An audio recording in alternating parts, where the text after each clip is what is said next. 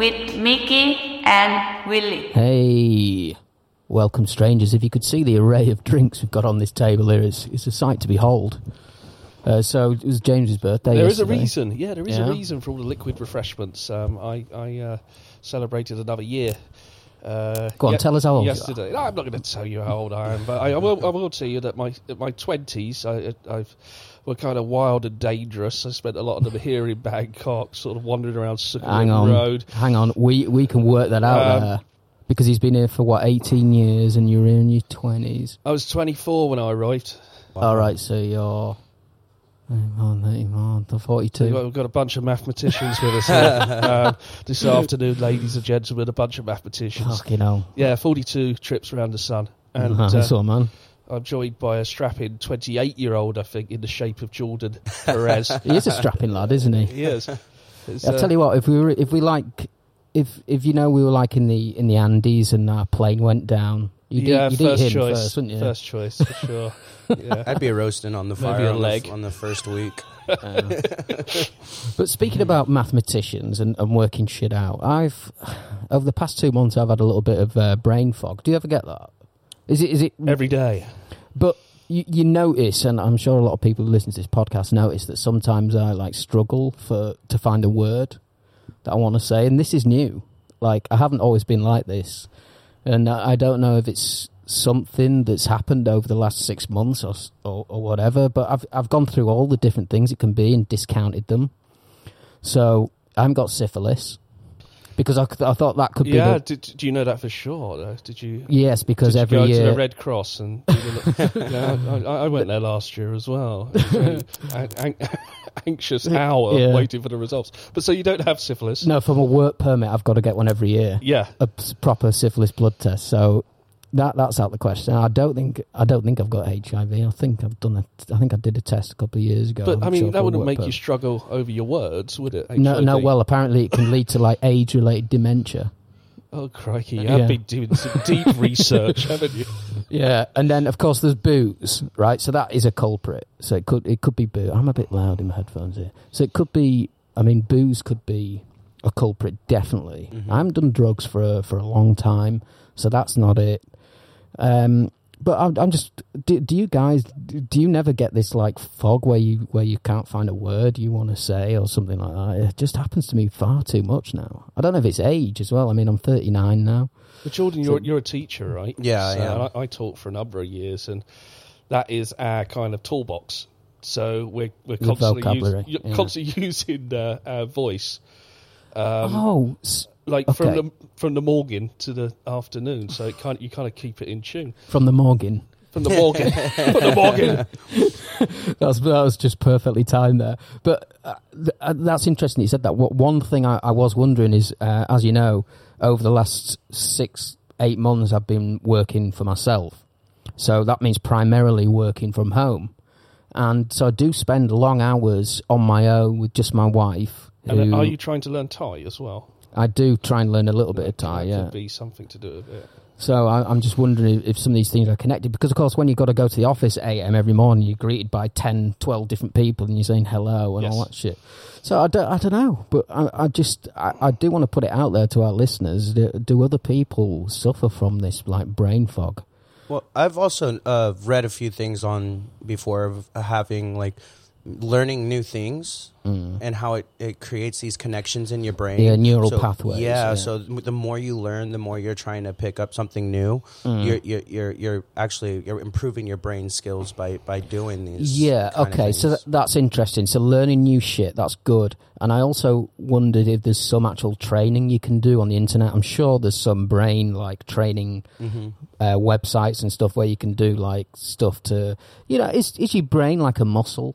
Do you think it's like a muscle? I, I see it like a jigsaw puzzle. right. Like um, every every morning you wake up and it's a scrambled jigsaw puzzle. right, this might just be me. Um, and it's to do with the neural pathways as well. During the night, you, you, you like you, you go to bed with a pretty clear picture of what everything is and how Yeah. things are going down, and then you know, um, sleep comes along, and kind of scrambles it all up. And then you spend Yeah. the rest of the day trying to put the pieces together again. There's, there's, I love that. Yeah, I like that. I can't. It's difficult to explain, but I think there's something about sleep that kind of makes you repeat behaviour. You know, and Yeah. not ne- not necessarily positive behaviour, also negative behaviour.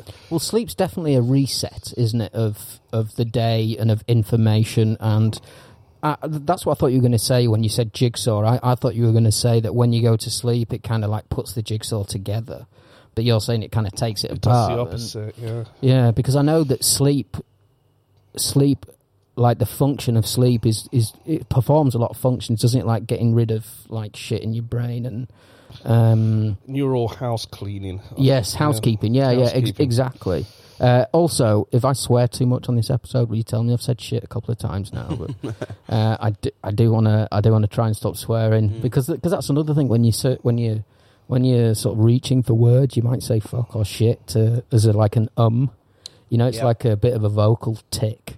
And uh, a couple of people have pulled me up on it on this podcast already, so I, I do apologise for swearing too much. I try and cut them out now if I can. I got. Um, I, I arrived in London about 15 years ago, and my Yeah. mate picked me up in his car, and uh, he's a proper sort of Cockney South Mm. London dude, and he said. Uh, he said the fucking fucker's fucking fucked. and at that point, did I tell you this? At that point, I'd learnt the versatility of the word fuck. It not only is it an adjective, it's a noun, Yeah. it's an adverb. it is, yeah. Uh, you know, I love it. I do love it. And, uh, fucking fucker's fucking fucked, and it makes sense. yeah, I, I, I understand exactly what he's talking about. He's, he's even talking about his car or the city or. He's saying the car was playing up. Basically, he's, See, he's I knew having that. problems with the I knew vehicle. it. Yeah, I knew so it. the fucking fucker, the fucker. I would being- love to the- see that The in, fucker like- being the car is Yeah. fucking fucked. So it's it's very damaged. Do you know? I'd, I'd love to see that in like a dictionary. They're fucking fuckers, fucked, and then underneath it says the car is having prob. I'm having problems with my car. Yeah, for us Westerners, it's a very versatile word. But I mean, if you use it actually Yeah. here in in Asia, with you know, I've used it in front of Lao people or in front of Thai people. They they automatically take offense. Like it's mm. only one Yeah. meaning of the word. Yeah. Either the way you say it, it's bad. You you're aiming it at them. Filipinos you know. don't like it. Yeah, well. They- it's they- uh, it's not it's not anything to like even just lightly do around yeah, the Asian culture because they just I'm with you on that. they- If- you know, I was like, well, I, I just like I said something like, oh, I just parked my fucking bike here. Like when I was pissed off at one of these ticket guys, and he was like, no, he started he started like putting his finger in my face. I was like, whoa, whoa, whoa! I didn't mean it, uh, you know, directly at you. You know, it was just Yeah. used. That happens with my wife. If we get into an argument and I use drop a drop an f bomb, she she get, she says, "You fucking fuck off, you."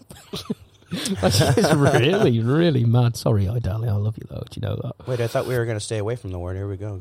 Yeah. So yeah, I mean, if if if if uh, a few people listening to the podcast have a drinking game where every time we say "fuck," you have a drink of a Mm. of a short, then I think you're pretty pissed by now. But I did wonder if the the old brain fog can be. Does anyone? I think we've spoken about it once on this show before, James. But like mental health, does, does anyone? Is anyone here like on the edge, like on the edge of sort of? reality Well, is, is is is reality slippery for anyone around this Well, table and diagnosis. I think I was saying before, diagnosis of mental Yeah. conditions is just so much more readily available now. Yeah. uh, than it was back in the day. You know, um, someone who was, you know, um, borderline Asperger's with ADHD would just be called a nutter yeah back in my day. Uh, but now, now of course, they have um, physicians that, that are, you know, are willing to diagnose them and sell them stuff. Yeah. And- uh, so there's an industry that's popped up around, Yeah. you know, mental health. And there was actually a, uh, a proper industry. description in a in a doctor's thing, like mongoloid idiot. That was like a, a real. Mongoloid. That was a real description for a slow person back in the doc, back in the whatever. Imagine Honestly, he- look it up. Imagine if he was from Mongolia as well. A mongoloid idiot. That that was actually a proper. So I, I know what you're saying, James. Now we have like the DSM, uh, whatever it's called, which is like the Yeah, uh, and my my mum's like a psychiatric um, Yeah. uh, social worker, and her like job was to like diagnose people and uh, imagine, and, and it's public record as well. So people would have Mhm. like paranoid schizophrenic, on their Right. public record, and anyone who employs them can see that, you know. And if you're feeling a little bit paranoid anyway, that's the last thing you want to be labelled. Yeah, uh, especially with mental health in the United States, uh, they they it has been talked over many times about how the health industry is la- the the mental health public mental health industry is lacking, and it seems like from what I've seen, they don't really try and they don't really try and rehabilitate them. They just give them Give these, them pills, these, yeah. these Medicate them. pills. They medicate them so that it Yeah. it is sedated, but it doesn't necessarily go away. And Mm. who knows, even some of the side effects of these pills can, you know, Yeah. maybe each person is different. So the side effect could affect them. Yeah, I mean, a lot of these school shooters and mass shooters, mass and people who uh, undertake these mass shootings, they're they're like most of the time Medicated. they're medicated on something. I'm, I'm not saying you know Um, causation. imagine, imagine what they'd be doing if they weren't medicated. well, see- that, that's that's the thing, James. Yeah, but I that's mean- what they say, isn't it? And I see a lot of, you know, back when I was teaching as well, you'd see a lot of guys from the States would come over at like 23, 24 years old, um, looking to get to fill prescriptions that they had had, um, you know, field back in the RX in the States, you know, looking for like heavy duty, um, antipsychotics and stuff. uh, yeah, a lot of barbiturates as well. Yeah, yeah, know, and, yeah. and the rest, the rest of the world Xanax. don't tend to prescribe Xanax. You know, Well, you can buy we, 'em here. We know how addictive it is, right? Yeah. Yeah, I mean Xanax are great. I, I used to buy them back. You know, when I first got it, I, would pop a couple. Not not anymore. I, I really don't anymore. I, I just exercise now. But going back to what you said, Jordan, it, it's amazing. I mean, I, I went through the through the UK health system in, in, in England after my father died in 2004. It was I, I got really sort of anxious and depressed, and n- never did the doctor say to me, "Mike, go out and exercise, go out into nature, go Yeah. for a walk, go for a run." And I tell you what, taking magnesium, Hmm. I take magnesium every day now. Bang! It just gets rid of your your your uh, your sort of anxiety and, mm-hmm. and that stress in your body. Magnesium disperses that straight away. Probiotics. Nobody ever said go and take a probiotic. No one ever said go and sort your diet out and eat well and St. don't John's stop drinking. as well. Yeah, there's there's a number of. I mean, people need to get more in touch with nature, and I think that's the, Yeah. the cause of Good point. anxiety. Yeah, is, good is, point. is that we're we're stuck in rooms. And Exactly. buildings Yeah. And with I've- people we don't like. You know. I mean, doctor fucking, yeah. I mean, yeah. this room now. I mean, Yeah. Yeah, I Christ. mean, uh, that's why we need all the drinks on the table. Yeah. Just no, but you, you you bring up a good point about nature. I mean, if you go out outside, like I just went, you know, just outside of Bangkok, you feel so much better. And I ran you into an do expat feel that I met this weekend, and uh, just just met him, and he told me he's like, I can't stay in Bangkok for more than three, four days at a time, where I go I go batshit crazy. It's Mm. same building, same color, same cars, and it's just mesmerizing. Yeah, a monolith no no color, grey. no color to your to your. I, yeah, world, I, I get know? it, and I, I'm a bit the opposite of that, John. I, I like Bangkok, and it does stimulate my senses. But I, I agree with you 100 percent that you do get a different feeling when you go up country, or you get down to Phuket or Pattaya, or, not well, not Pattaya, but Phuket or Samui, or go to Koh Phi Phi, and you see that. I tell you what, there's something deep inside us that's stirred by the beach and sand and just being out and under the stars and I don't know. There's something primal. I, I feel about It's about tidal tidal rhythms. You know. Uh, and food as well. I think it's food for us. You know, being at the beach, fishing, catching fish, nourishment. I, I think it, there's a lot of primal shit about that. And the same goes with fire as well. I've always thought. You know, if you, it, there's nothing. Uh, have you ever, and I haven't, in the last twenty years at least, gone and camped out and sat around a fire, lit a fire, and cooked some, you know, even if you buy it from the shop, cook some stuff on an open fire. There's just a, a deep sense of, of I don't know, of belonging, and well, it's in our genes. It's all primal. It know, is, man, yeah. For, for tens of thousands of it's years. programmed were- into us, isn't it? Yeah, and um, I did do that a couple of years ago. Did you? Yeah, in Nepal, but not here, up in uh, Yeah. northern India. But uh, yeah, there's something that just kind of clicks. Yeah, You know, we were looking at um, fire for hours, a lot longer than we were looking at um, television screens or mobile phone screens or Mm. tablet screens. You know, that, ki- this kind of mimics the the kind of light it does. that, that- yeah, that we're that's used to seeing interesting. from the fire. You Yeah. know, it flashes, it moves, and it sparks our imagination. But Mm. before that, we would sit round the fire and talk. And yeah, tell know- stories and dance and there was you know there's there's a reason why mm, mm, mm, mm, gets us Mm-hmm. gets us moving because it's sort of it's tribal, isn't it? It's that Yeah. kind of tribal stuff. You But know? I also think in, in today's day and age, there's not a lot. Like I, I think we touched on it last time. Is there's not a lot of genuine conversation happening even between Yeah. families. You know, yeah. Like, uh, well, that's why mom we do this podcast. are both yeah. working now. Mom and dad are working. You know, people are at school, and I see it a lot with my students. My students will come into school and they'll be, you know, acting out. And I'm Mm. as a teacher, you don't just discipline them for acting out. You have to figure out what's the problem. Why are they doing cool. that? So I I I, pulled a girl in and I was like, what, "What's what's going on with you? Why why did you kick that kid? You know, not you shouldn't kick him." I I Mm. said, "Why why why did you do that?" And then the problems came out. Oh, I don't see my mom and dad very often, and.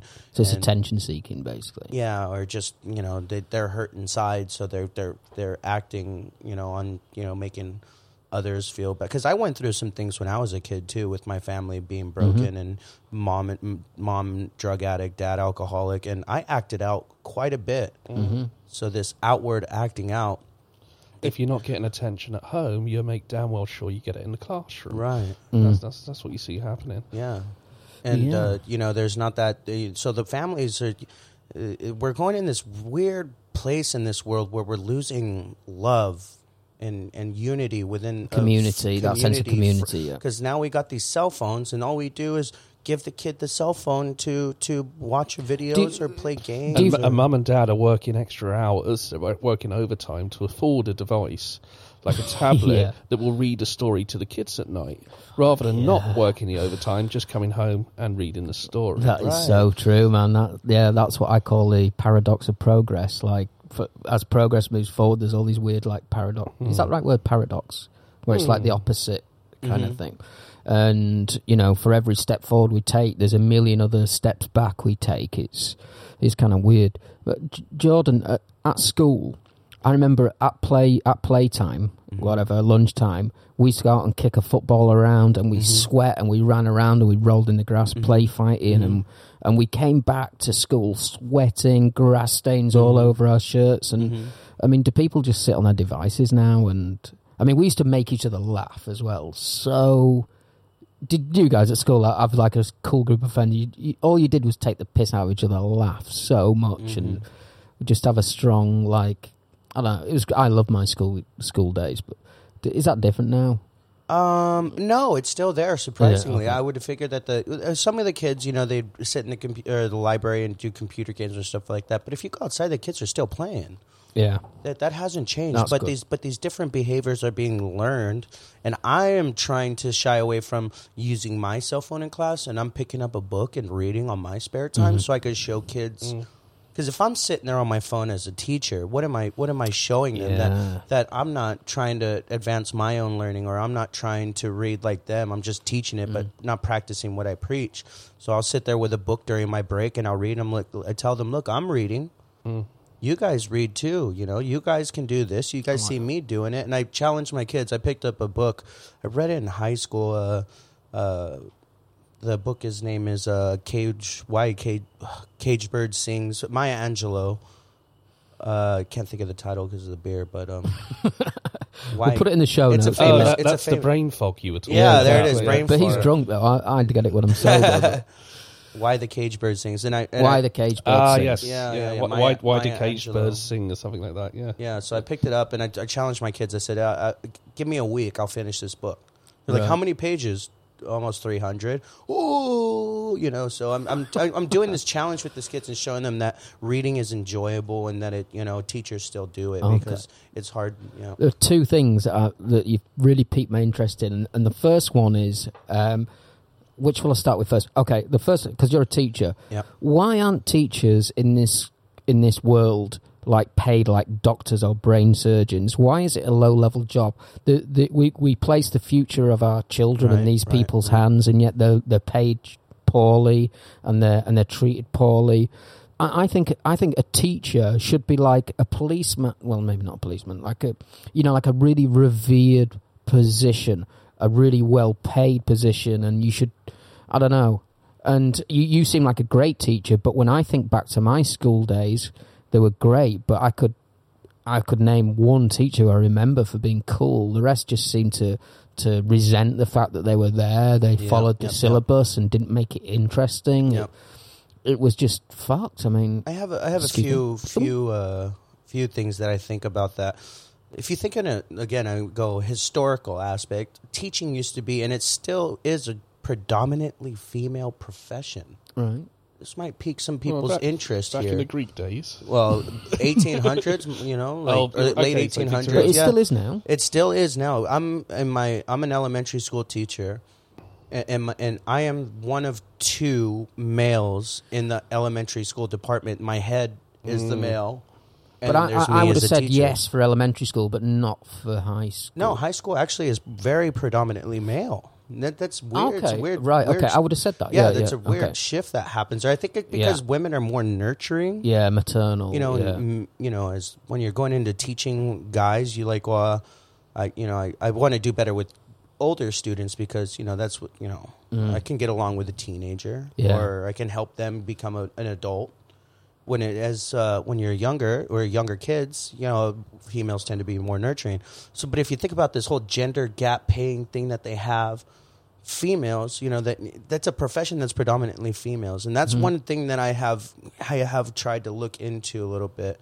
But it's starting to change. Teachers are striking now in the in the U.S. They're they're they're they're out there marching, you know, Demanding and more. shout sh- you know shout out to those teachers on the streets, you know, Yeah, man. because it, they're, the pay the pay's not going to change unless you you're an advocate for that change. Mm. You know what I mean? If you're not advocating the change, you're just excuse my French, bitching about it, but Yeah. not advocating it, Yeah. then it's not going to change. You know what I mean? But why, why, why do you, why do we think that is, James and Jordan? That that we, we've let education and, and teaching just fall, just in, in terms of things we put of like paramount importance. That it seems to have, for, as far as I'm concerned, anyway, it, it doesn't seem to be up there with with how important it should be. Schools are very regimented. We sit in rows and Mm-hmm. columns in you know in desks in grey classrooms and uh, it just seems like you know if if if children are outside the norm in terms of hyperactivity or stuff that they enjoy or or vocational stuff it's just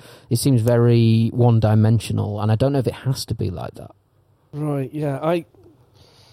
Um, you know, there are first of all there are some very expensive schools out there, particularly in the UK, that uh, you know parents can elect to um, send their kids to. But then again, necessarily the teachers aren't necessarily going to see a lot of that money filtering down.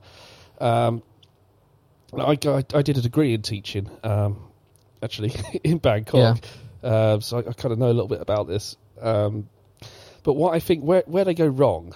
Um, I mean, when I, when I went to school, I went to a really good primary school. Uh, uh, yeah, uh, elementary school, primary school, and they were able to focus in on uh, particular kind of interests and talents of uh, certain great, students. So they knew I liked writing because I'd write all the time, and I'd have lessons um, on writing novels. And they would take they took us to a film studio, and we watched a television production. You know, that was kind of centered around a couple of us who were into writing and there are other kids who are, are musical and like theatre and stuff like that.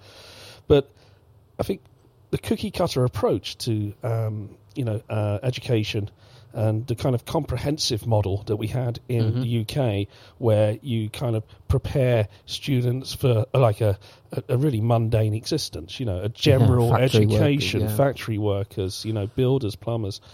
Um, instead, I think the educator's job is to find out what the, each student is good at, and that it's possible to do that. You know, everyone's good at something. You know, Yeah. you can be autistic, you can be you can have ADHD, but you can be a really good, you know, film director. You Yeah. know, everyone is good at something, so you need to focus on what that student is good at. And if the parent isn't doing that, or the parents aren't doing that, then the school should kind of step in and try and promote each um, kid's ability. And what we have in the UK, especially, is a lot of kids just just fall through the cracks. You know, in the middle. That you know, they never realise their potential. They never realise what they're good at, and they ended up, you know, I mean, I, I, I never got encouraged to be creative. I never got encouraged to pursue music or, or writing or, or whatever, and that, that You, breaks you my never amount now. to anything. That's what I was told continually at Yeah. school. You'll never be That's a nothing. Newman. travesty. I- you I- never amount to anything. And here I am on a podcast on a Sunday afternoon with a can of Coca Cola in front of me. And if you're listening, Coca Cola, we are looking for sponsorship. Indeed, so yeah. No, No. yeah, yeah, there was some great points put put up there about education, but uh, I think uh, one thing that I learned in college in my teacher preparation program was advocacy. Mm-hmm. You got to advocate for the profession, and I feel like a lot of teachers they Yeah. feel burnt out, especially in the United States. Funding for education, education is one of the things that are put in the back burner Mm. compared to like the defense, you know, or the wall. Oh, wow, yeah. Why don't, why don't we eject that five billion that they're putting towards the wall and put it in education? Exactly.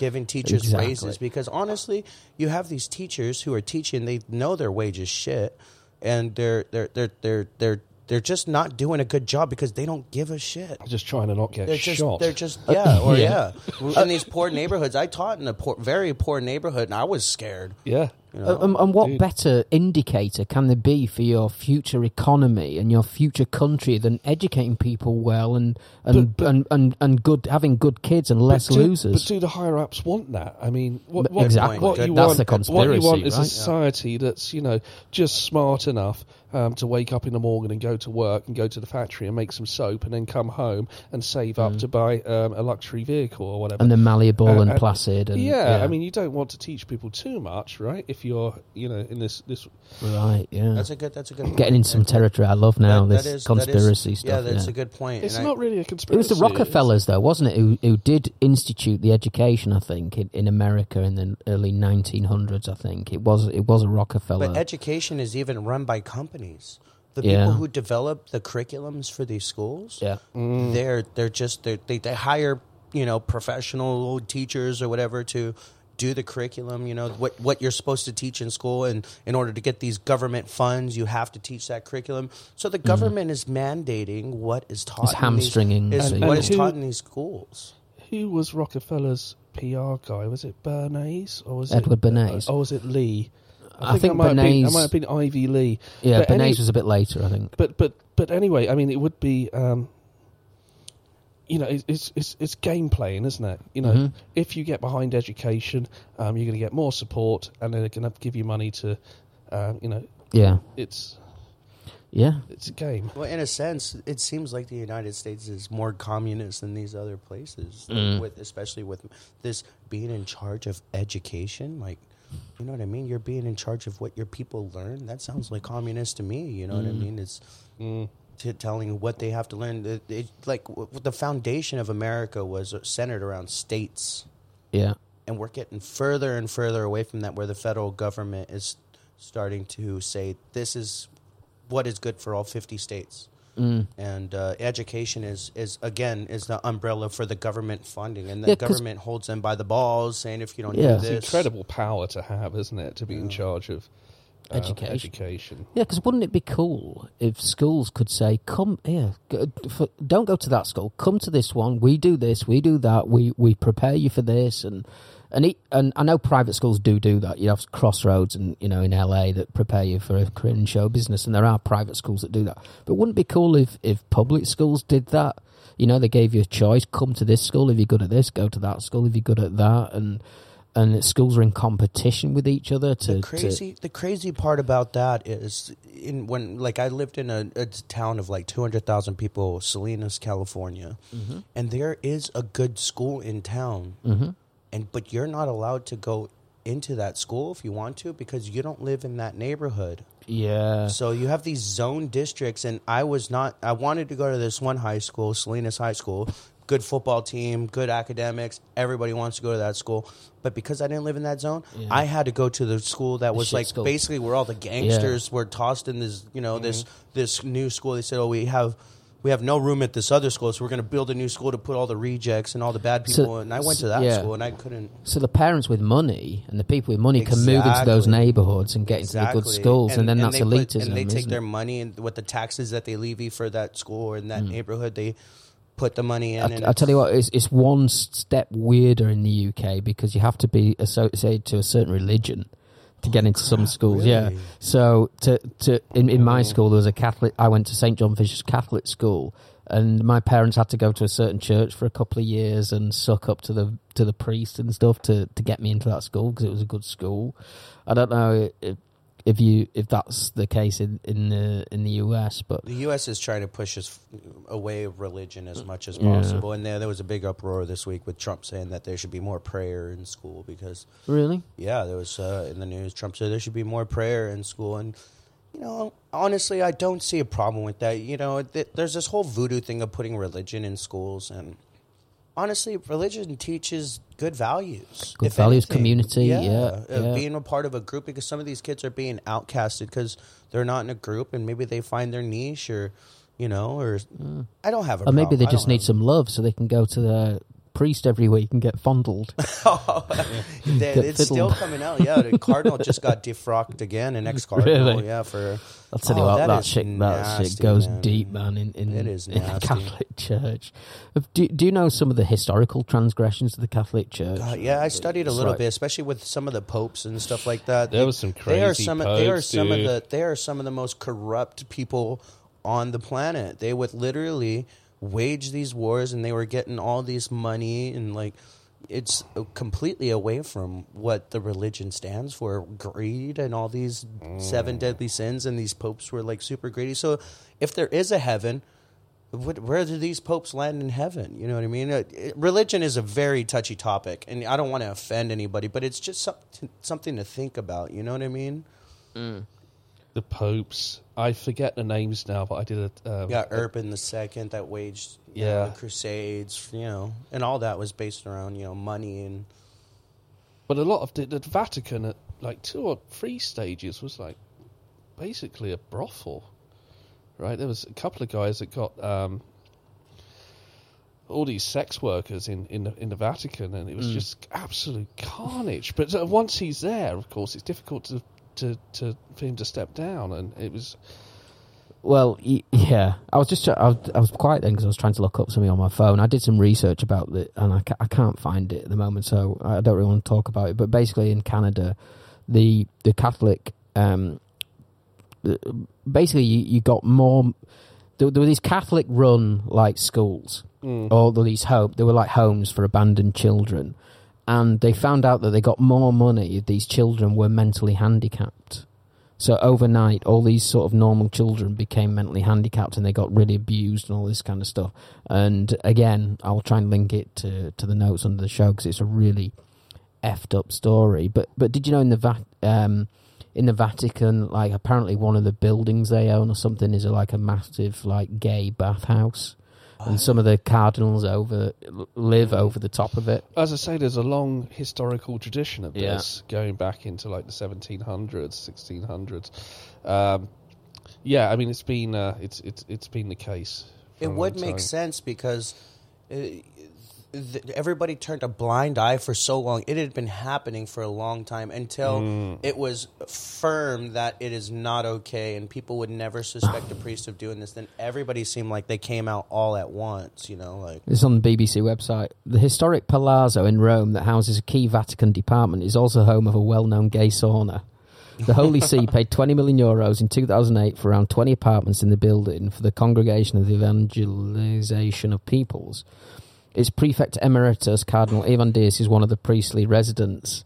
Uh, the proximity to the, Eu- to the Europa multi-club builders Italy's top gay sauna has drawn comment due to the Vatican's strict stance on gay partnerships.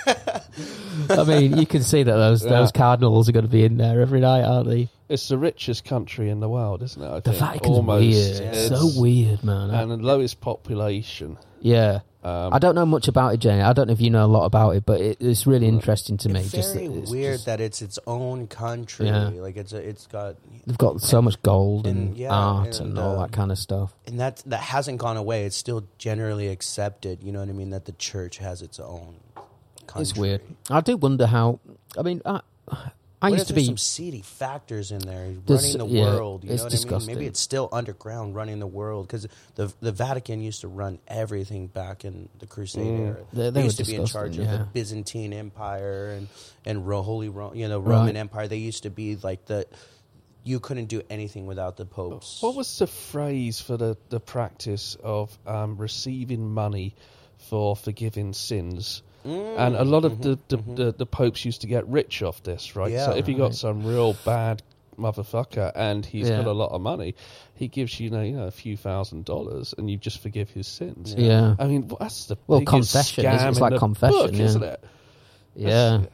Uh, I, I know it's more than confession, but uh, yeah, I'm sure. Yeah, I have heard of that actually. That y- if you've got a large, large amount of money, you can get forgiven for almost like anything, can't you? It's kind of similar to the setup here as well, isn't it? With the, Given the why. the t- tam tam. Oh uh, shit! Yeah, with the monks, right? Yeah, I didn't okay. think of that. The uh, um, Yes, but make, I the make merit. What how, what do they call it? go again? make merit. Yeah, yeah. What, what do they call it again? Tam. I forget. Anyway, but a lot of these temples, which are, you know beautifully ornate gold leaf temples, Mm.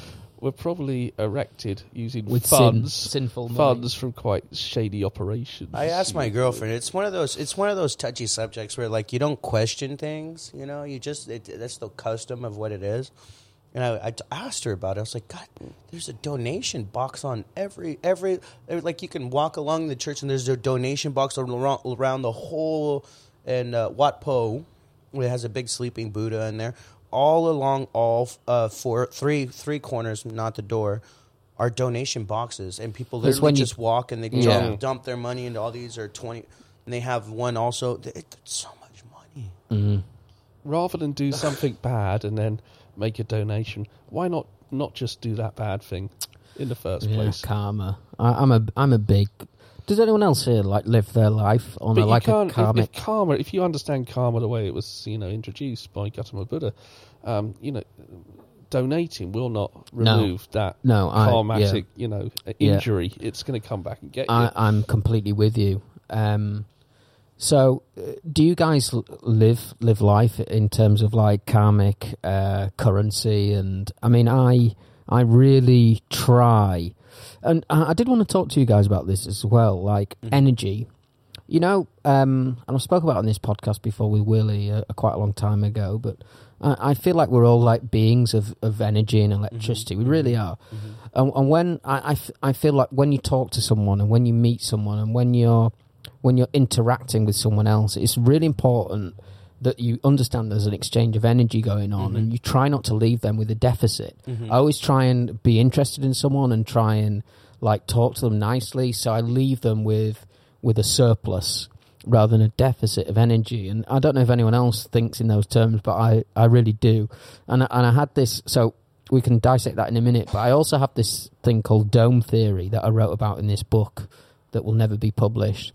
And my, my dome theory is that Give it to James; he'll publish it for you. you, you walk around I've you walk, offered. you, you walk around everywhere with like imagine you know the O2 arena it's like a big dome in, Mhm. in the UK so you walk around everywhere with a dome and you're in the center of the dome and the dome's 20 meters in front 20 meters behind and 20 meters either side and and you control that as your own little universe wherever you walk Mhm. it's like you know in fr- all around you and you can people who walk into that you can affect their time in your in your dome uh, positively or negatively and it's not only people but the world that you see around you you can choose to color you know uh, you can choose to say that it's old and decrepit or you can choose to say oh it's nice and vintage and you know and uh, worldly and, I don't know. I'm, I'm kind of rambling now, but it's, it's basically just like you control your sort of immediate world mm-hmm. around you for you and other people who come into contact with it,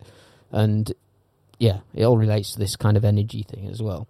Don't be an energy vampire. That's what I always say. Don't mm-hmm. you? We, we we've all known people who who can walk into a room and just drain it of energy Mm. immediately, or you Mm, talk good to them point, and you just walk away like, oh fucking hell, that, that was tough, you know. Mm-hmm. Mm. Yeah, I agree with you. This I feel like I kind of drained a bit of energy in that monologue, but No, that's a good. That's a definitely a good point. And, and and throughout history, all these religions like Buddhism and stuff like that, and Hinduism, they're all they're all energy based religions. Yeah. You know what I mean? Like they, Mm. they believe that you give off something, and what you give off, you also receive. You Yeah, Like, yeah, That's definitely. where this karma comes. so that you gets know? us back to karma. Yeah, and So you this energy you walk around and and people and sometimes people don't know that energy is fluid too. Like one day you might be your energy is vibrant. Like there are times Mm-hmm. where I come into school, I say hi to all my coworkers, and there are times where I just not having Yeah, a good don't. morning, and Yeah, I don't, and they could see it because I'm just like head down, walking, you know, Mm. just don't want to talk to anybody. Or in the morning, hey kids, how's it going? Compared to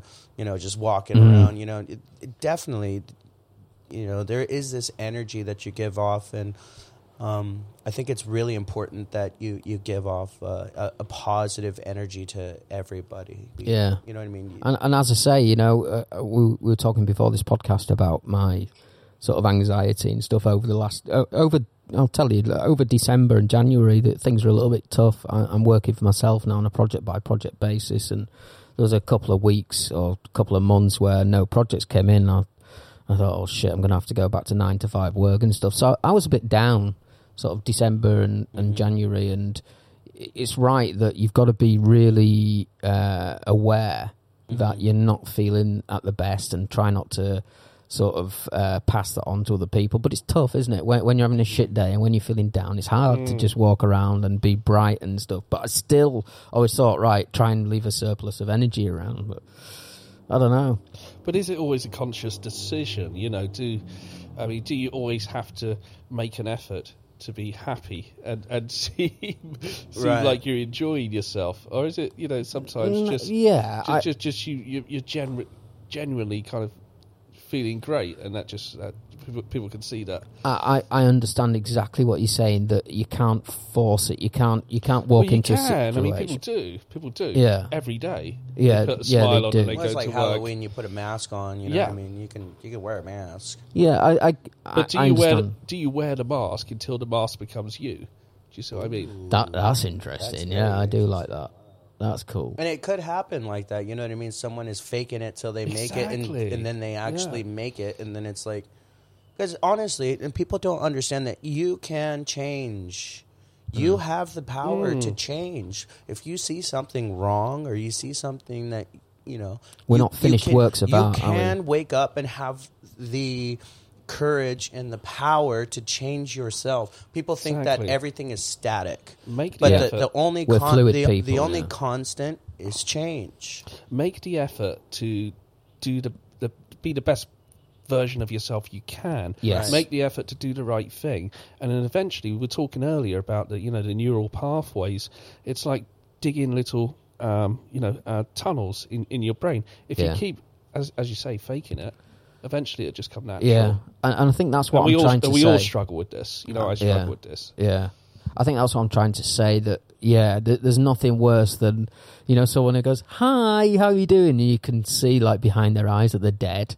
You know, we've all met those people as well. So that that you're dead right. That you have got to know when you're not feeling right, and you've got to try and navigate the Mm. water accordingly. Uh, but I just make it my rule to try and try and be nice to people and try and live leave something positive behind when when you interact with someone. And I think it's a good system, and I think it is worthwhile. And I think if everyone did that, the world would If be you a lot can make better. one person laugh every day, yeah, you're doing okay. Even if it's the girl Yeah. at 7-Eleven or something, just have a little bit of fun with people. exactly. You know. Energy, leave them with some fucking Yeah. positive energy, James. Exactly. Um, every time you know, I'm out and about and I have you know ten baht in my pocket, twenty baht, I'm always giving it. You know, to these people Oh, that are on the street. I give away so I much give away, money. you know, if you put a t- monthly tally of how much money I give, give away. But I mean, it, it's not like I look at these people as lower than me.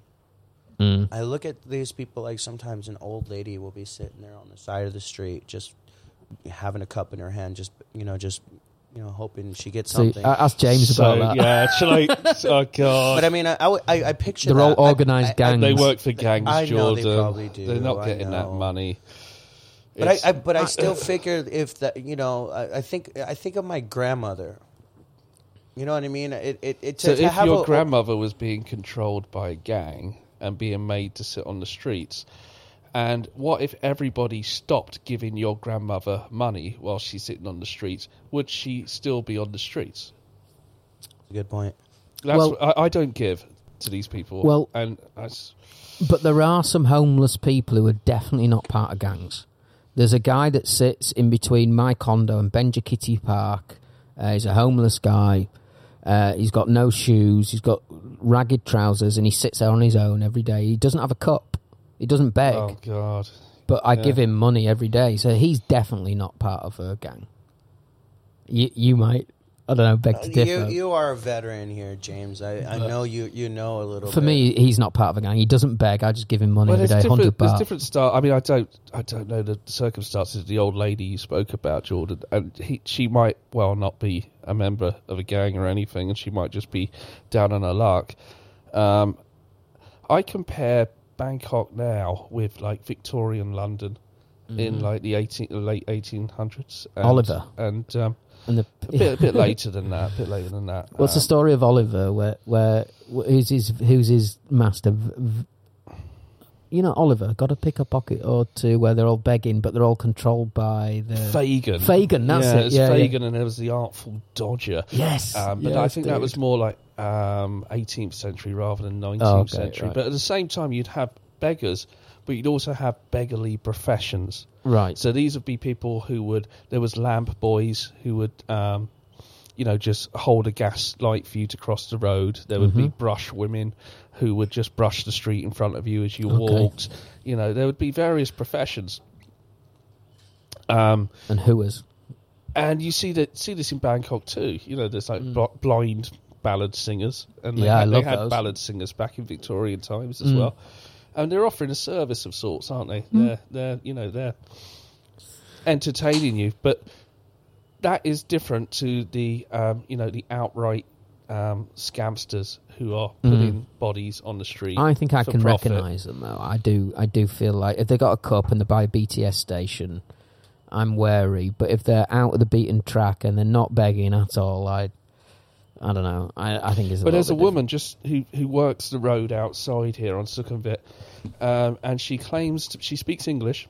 Um, she's Thai or Chinese, and she claims that she needs to go to the hospital, and she doesn't have enough money for the bus. Now she has approached me, approaching uh, you know it's something like twenty times. Mm. The first time I gave her the money, I gave her a twenty baht or something. I know what That was in 2003. I know what the fucking bus fare. I know what the bus fare hi- i- is, is here, madam. Don't start asking for a hundred baht to get a seven baht bus.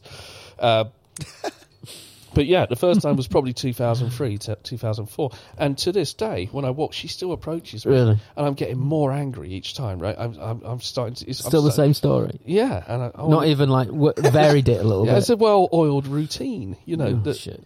that she makes a living from. That is Mm. her occupation. Bless her. Well, you make Just a good lying you, to you make a good point because honestly, when I was when I was um, thinking about it, and I, I am very observant, the Thai people don't give very much money to these to these people who are asking for money. It's always usually the Falang who are giving the Mhm. money. You know, you you see many Thai people walk by and not notice them. You know what I mean? And then it comes to Very true. Yeah. I'm like, if the Thai people aren't giving them money, why should I give them money? You know what I mean? Mm. Like the, the, the people aren't even caring as much as I care They're about wise their to own it. people. Yeah. Maybe, maybe you're right. Maybe they just know it's a Ponzi scam. You know? Yeah, but my wife's uh, my wife now that I've started giving she she will give some money to people as well.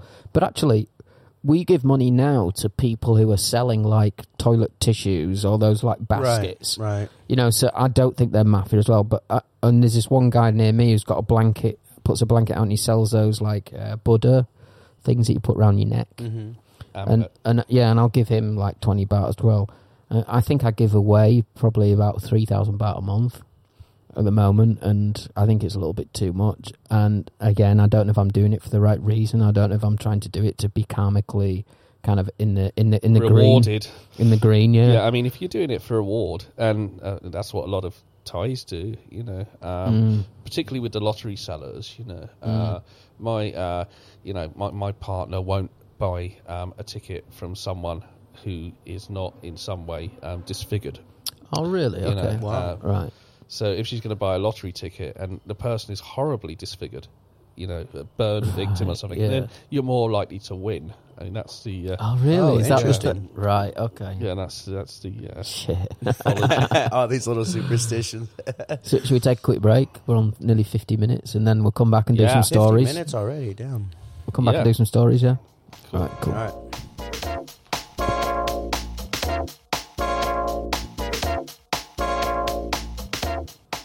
So that is interesting, yeah. I don't know. Can you? Sorry, yeah, welcome back. We were just talking about um, ex being expats here in Bangkok, and, and I, I, do hear a lot of things changing. Uh, like, I heard some really bad horror stories about this retirement thing. You used to have to have 400,000 baht in your, in your bank account whenever you, re- you renewed your visa annually, and now you have to have 800,000 mm-hmm. and it's got to be there for like a period of three or four months, or two months before and two months after mm-hmm. you make your visa. Mm-hmm. So there was stories of like ninety-one-year-old Englishmen who don't have properties in the UK having to like fuck off back to England with right, nothing. Right. And for the viewers, actually, uh, eight hundred thousand baht equates to about twenty-five grand. yeah. So, no, a million. A million, a million is thirty thousand, right? No, twenty thousand U.S. dollars. No, I think it's thirty. Is it 30? I think, I think- I think a million is about twenty k. Is it 20K? Twenty k UK. No, uh, dollars. So I think I uh, beg to differ. 800,000. I think it's about thirty-two thousand You want to put a beer on it? yeah. right. Okay. Do, do, I- I'd say it's do, about. do, I'd say that's do. about eighteen thousand dollars in your bank account. Yeah, I mean, my I made a film a couple of years ago, and it cost eight hundred thousand baht to make, and the budget was about twenty thousand dollars. Yeah, but I have to do this kind of stuff all, all the time for my construction. So Well, I remember reading in an article online how uh, a tourist died here in the shooting. There was a shooting here in Bangkok, and a tour Indian tourist died, and Thailand tried to make it up, and try and save face by. What is that? 32,000, Exactly what I said. Thirty-one. Yeah. I, I have to do this for my business because Damn. I have to do budgets all the time. No, I got you a beer. Yeah, uh, but yeah, so it's about twenty five grand. It's a lot of money to have in money. your bank, and not only can you just put it in for one day and then take it out again to borrow it off someone, it's got to be in there for. Right. For, th- as I Well, say, you know like, why that is because they have um, these shady agents. Yeah, who- they put it in for They you. would just put the, Yeah. the eight hundred thousand in your bank and then take it straight out again. Exactly. Yeah. Uh, once you get You're right. visa, they, they're clamp, they're trying to clamp down on that. But yeah. Mhm. Well, what's funny is actually the the embassies are the actual people who are screwing. Because they used to be able to do the affidavits, and the embassies, I think they said, that, you know, with the affidavit saying, "I promise that I have this much money." Now the embassies are actually trying to, or have to provide proof that they actually have that money, and the Oh, embassies really? are telling they're they're going to be like, "It's too much work to do that. We're not going to do it." Everybody's pissed off at Thailand. Mm. But little did they know that this has always been ongoing, and now the embassies are saying we just don't want to do the work for our citizens. Oh, wow. do you know what my advice? My advice to these old guys, and you know, um, go to Cambodia. Yeah, it's a lot easier. It's there, a lot easier Live for on the border. Vietnam, Vietnam, Oh, Vietnam, too. but and Vietnam, you got good medical infrastructure as well. Really? Whereas Cambodia, so you don't really want to get seriously sick in Cambodia. No, I had a I had a friend just about last year. He got into a very serious uh, a car hit uh, his tuk tuk with him and his uh, soon to be wife, and she died. And he was he's seriously screwed up from it. I just met him again this week, and he's trying to get into Thailand for the medical care because Cambodia is is complete you know shite. I'm not Yeah, so- But I mean- they fly people in from Cambodia to Bangkok. You know, if they have any serious injuries. Yeah, There's- but he's getting work. He's getting medical done in in Cambodia, and man, it's He's trying to get back to, to Thailand to get the work done. Yeah, to get the because I think it's the best medical care that you can get in Southeast Asia. Laos is Yeah. complete crap. Well, Thailand's a, a medical destination, tourism destination, is it for some people? For for yeah, cosmetic stuff. yeah, Yeah, it's probably It's number one place, cheaper. number one place in the world, I guess, for cosmetic stuff. Probably the That's one place place in the world for dentistry as well. yeah. uh, really good cheap dental care here. Uh, Isn't? Can I just say though, if, if that was you, you were ninety-one years old. You'd been here for thirty or forty years or whatever. I would overstay. Like, Fuck it. yeah, I would as well. But yes, no, I would as well, Jen. But at some point, they're going to come and, and like drag you out, are they? But isn't isn't that a bit? Can't you say, look, I've been here for thirty years, blah blah. blah. Can't somebody help you? Can't? Isn't there a solution, or, or that's it? You have to go home and live in a nursing home in the UK. comes, Is there that comes a point where it becomes a human rights issue. Exactly. You know, um, and I, Mm. I've, I've had this with the immigration here, and the immigration here aren't particularly nice. Mm. Um, and uh, yeah, but what what's in the book and what they decide to do is that's gospel. You can't you can't uh, make claims on like emotional grounds or anything like that. But you know. should be. I and, know, and these old it- boys, you know, so these these old up. guys are supporting families, you know, and Some of them, yeah, they have know, Thai, like kid, Thai multiple teenagers, families, and yeah. and properties and stuff like that. So So imagine that you have you have to go home. You got a property. You leave some like bar girl ex-wife in charge of your property, and you got three kids who hate you, and you hate them. And imagine that it's just a fucking night. Excuse my language, a nightmare. I just can't. I just can't fathom that because uh, it's always been my my understanding that I, I'm going to be here for life now, and I'm going to be here until you know I die. And um, you know, eight hundred thousand isn't a huge amount, but you know, you might have um, you know, two million baht when when you retire, but that will slowly dwindle over over the years. You know, you expect that to go down a little bit, and even in your last year, you know, when you're sort of on your last legs and your health is failing Well, and you stuff, should- you still need eight hundred thousand. you should always have an exit strategy, I think, and you should always Good remember that we're guests point. here. You know, there's, it's That is it's just ridiculous to think you'll be here for the rest of your life because we don't know what's going to happen Really? in the elections next month. You know, um, you should, there should be a suitcase packed in the fucking There, hallway. there, there. That's And- a, that's a good point that you actually say that because I was actually in the Ratchada Ratchada area. You know where Ratchada is, the Ratchada Market Night Train Market area. Well, I was I was I was going on a motorbike taxi to hit the MRT,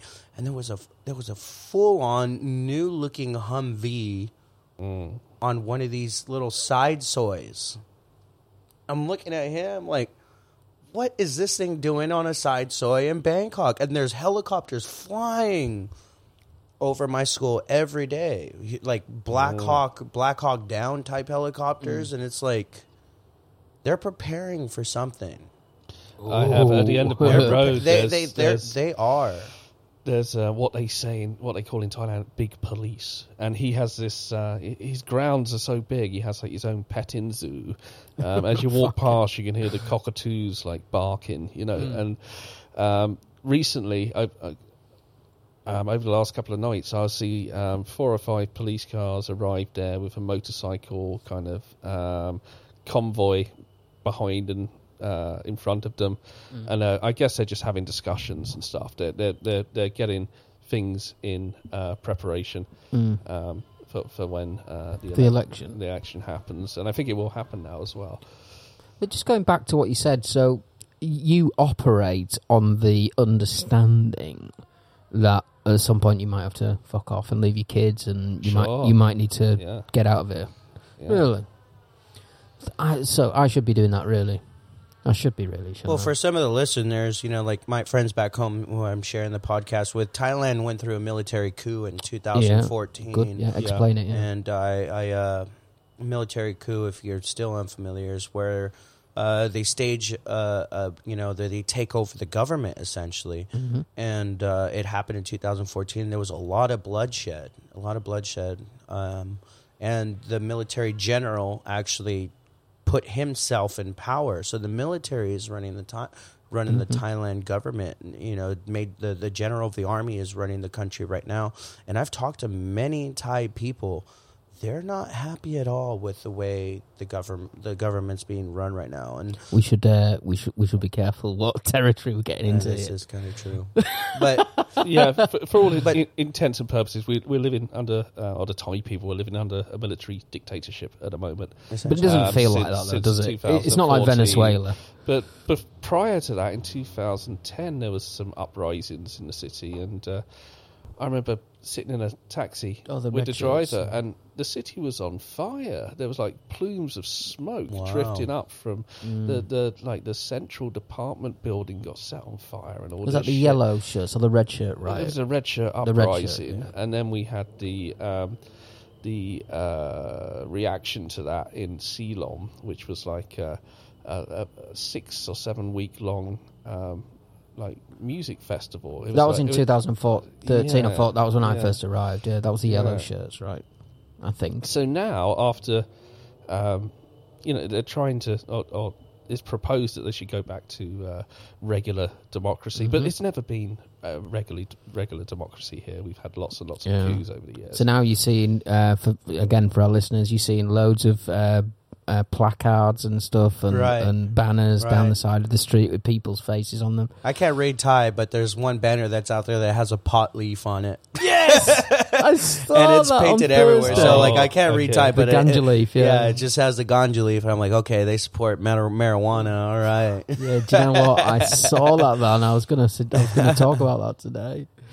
But so yeah, we're getting an election soon, right in the next couple of months. Uh, I think that's about as far as my People are very weary of this election, though. I don't know if you've uh, painted that. I, I I, I. I follow Thai Visa, Thai Visa news, which is Yeah. uh, it's actually shit news. But Well, they're, the they're always expats, skeptical, the, the, the expats are normally commenting on it, and I've, I've been getting a consensus that you know because the Thai people they think about it, but they don't really think too in depth about it. You know what I mean? Like, but the expats are actually you know looking at everything, and they're very weary that they're going to have a fair election here. Mm. I hope so. This country deserves it. Did you guys see that the princess was going to run for prime minister? I did, yeah, yeah, Yeah, I it was, it was like Game of Thrones. and then and then it? a day i was little while. actually everybody actually took really good uh uh liking to her and then the king said yep not gonna happen Yeah. and it was shot dead in So the is water Is that over now? Then the Yep. dream's finished. yep yep uh, in one day I, I remember reading it friday and then it was completely finished on saturday the king the king had come in and said nope it's not gonna happen we can't have the royals mixing in in politics and Should we do some news? yeah let's do it. yeah, we should do. We, Well, because I was just thinking we're straight into politics now, and uh, we might need to do some editing in this. yeah. Firstly, I don't know sh- anything about it, and secondly, I just don't know anything about it. yeah fair enough Um, and yeah, I don't know what we can and can't say here. I really don't. my my publishers always said just don't mention it at all. Just don't Yeah. talk hmm. about. so maybe we're going to cut something out for the first time. No, I think I think from what I've heard is you, you can talk about politics. You just can't talk about the royal family. It's the coup d'état, Mm. what do they call it? You can't talk about the royal family, They're but definitely politics. off limits. Yeah. Poli- politics you can you can talk about. So and that's I, why it was I such a haven't strange spoke, move. I haven't spoken any you know badly about you know the Thai government. I'm just saying you know from from people that I've spoken. We're with, just you know. reporting facts. Yeah. Reporting facts. That's what we get on this And word on life. wor- word on the street. Word on the street. so, uh, anyone want to talk about a gay serial killer from Canada? Gay serial killer. That sounds like uh, it'll make a good Netflix series. Yeah, man. So this guy, I'm telling you what, he looks like Santa Claus. He does not look like your typical uh, serial killer. He's called Bruce McArthur. Um, and he's an old guy with sort of a balding grey hair, grey head, and he did have a beard. I think he shaved for his court appearances, but so uh, basically, he staged photos of some of his uh, victims after they died, uh, posing corpses in fur coats with cigars in their mouths. God knows why. Um, the former gardener preyed on men from Toronto's gay village district, and prosecutor Michael Cantlon said they later accessed, accessed some of the photos uh, long after the. Oh, sorry. He later accessed some of the photos long after the killings. Uh, the prosecution did not display the images found on McArthur's electronic devices during the session, but said they included after death photos of six of the eight victims. Victims were posed naked with cigars in their mouths, shaved, and or were made to wear a fur coat. He also said police found a naked. This is fucked up. He also said police found a naked man handcuffed to the bed when they raided McArthur's home and arrested him on January 18th last year. Uh, police said he said police moved in when they realised McArthur had someone in his home. The man who survived was identified on as a Middle East guy called John. Fucking Middle East guy named John. Investigators found. Look, listen to this though. This gets even more messed up. Investigators found that McArthur had a USB drive that contained a directory with nine subfolders, eight for the men that he'd killed already, and then nine for the man found at the time of the arrest. So this dude was handcuffed to the bed with a bag over his head, and it had a folder on this guy's drive with his name on it, and he was becoming. I mean, imagine being in bed, handcuffed to a thing, getting some BDSM or whatever, which is all cool. You know, we're all into that. And then the police burst through the door, and you're going to be the ninth victim of this fucking predator. Um, So anyway, he's got 25 years in jail, which is, you know, Canada are pretty lenient, aren't they? Uh, aren't they when they come to this stuff? But basically, what happened is uh, police narrowed the list of suspects in the case after seeing surveillance video of the last victim, Andrew Kinsman, entering his red Dodge Caravan in 2017. They later linked that vehicle to McArthur and found Kinsman's blood and semen in it after he'd sold it to a scrapyard.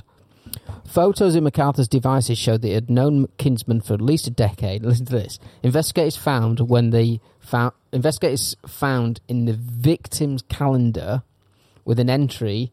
Sorry, whatever. I can't. I can't read. But they found an entry in the victim's calendar entitled Bruce on hmm. June the twenty sixth, 2017, the day he disappeared. So this guy Kinsman had written Bruce on his calendar gone out to see this guy and then disappeared that day. And this guy's called Bruce McArthur. But the, the the one of the worst things is is that this guy was a landscape gardener, and the bodies were dismembered and hidden in large planters uh, in some of the homes McArthur used for his landscaping business. Several of the victims were strangled. He's now sixty seven. Uh, he moved to Toronto in two thousand, and before that, he was married to a woman and lived as a lived as a straight man. Uh, so this is this is some of the details here. I mean, the guy being tied to the I'll, I'll put my phone down now. The guy being tied to the bed and getting rescued at the last minute. The fact that he had photos on his on, on his drives of all these men like dead and shaved, and this pretty. I don't know. Well, I mean, we were discussing earlier about Jeffrey Dahmer. You know, he Yeah. he, he was like you know young teenage boys and, and, and young men. I, I it's really uh, that that that title of being a gay serial killer. It's just a very misleading title because Jeffrey Dahmer was obviously gay, but there was nowhere in the headline saying he was a gay serial killer. So it's just this label that they Did, pinned uh, on it. did it was Dahmer still kill f- women? No, was it it was all- only men. it was only all men. men? Yeah. But but one one thing, and James is a crime writer. You, you'll you'll know you'll know this fact as well. But that these people tend to prey on people on the outskirts of society, people who aren't missed and Right. people who aren't regularly reported on. Like this guy, um, he targeted Middle Eastern uh, homeless men who were in the gay community and who weren't all all the time out of the closet. Um, so I, I think this is a way that serial killers can sometimes get away with this stuff from so long, but uh, for so long. they're trying to feed into this. uh, uh, I, I re, I, I've watched Netflix just recently came out with a, a Ted Bundy Bundy, document, yeah. like a show or whatever. And I and after that, it sparked my interest again in in, in, in hearing some Ted Bundy uh, interviews. Mm. And the thing that Ted Bundy says is. Um, he, he he he was able to just get away. He he did it in the fact that he did it in open daylight. He he like Yeah. he was at lake, and he's from Washington. Actually, I'm I lived in Washington. He went out of a lake in bro- lake in broad daylight and abducted two women in the same day, just hours apart. And it fed into this. Mm. It fed into because this, he's white and- this addiction that he had. You know what I Mm. mean? It's this addiction. This, Was It's like a Bundy the one that used to wrap him over the head with like a bar? Like he got the women into his car and like smashed them over the head with a with a crowbar, I'm didn't he? Not think? positive. What do you, have you, have you Yeah, read up no, on I think Bundy at did. all, James? The only thing I know about Bundy is watching his interviews on Okay. YouTube. You know, the study of a, a psychopath uh, with no remorse and no Mm. empathy for his victims whatsoever. It's like a, you know, it's a textbook. Um, you know, kind of exercise in, in, in trying to kind of uh, get to terms with how psychopaths and sociopaths uh, communicate with people. But the guy, um, the he was a, in your earlier story. He was a gardener, a landscape, yeah, landscape gardener. gardener. Yeah. Like, um, and and some of his victims were were his like. Uh, he he brought them to jobs and gave them so some day like work Fred and West stuff. in a way, right? Um, Uh, yeah, you know, I he guess was so. he, he he was keen on gardening as well, wasn't he? You know, yeah, there, there was an old remodeling his, his there patio. was, there was an old joke going back, you know, back in the day. You know, rather than you- you'd say, uh, "Do you want another drink, Jim?" and you'd say, "Yeah." Uh, does Fred West own a shovel? You know? Do you know who Fred West is? I Fred and don't, Rosemary no. West. Oh man, But the Fred uh, West was a terrible UK serial killer. We'll talk about it Okay. later. But Yeah, a really big body count as well. They between them, uh, they, Mm. they clocked up a number of victims. Uh, but the interesting thing about this case is the um, photographs, right? They were taking photographs Yeah. of the people um, post mortem. Post mortem, yeah. Well, presumed dead, and I I think in some cases that they, you know, they actually confirmed that. But they were shaved with fur coats, sometimes with a cigar in their mouth and or a hat on their head. I mean, that is some kink. That's some, Well, you know, it, to stage the photos like that. He must have some. it just reminded me of a, a, just an off the cuff story someone told me um, years ago back in London, back in the city of London. This guy, his name was Mark, I think. He was from Gillingham in Kent.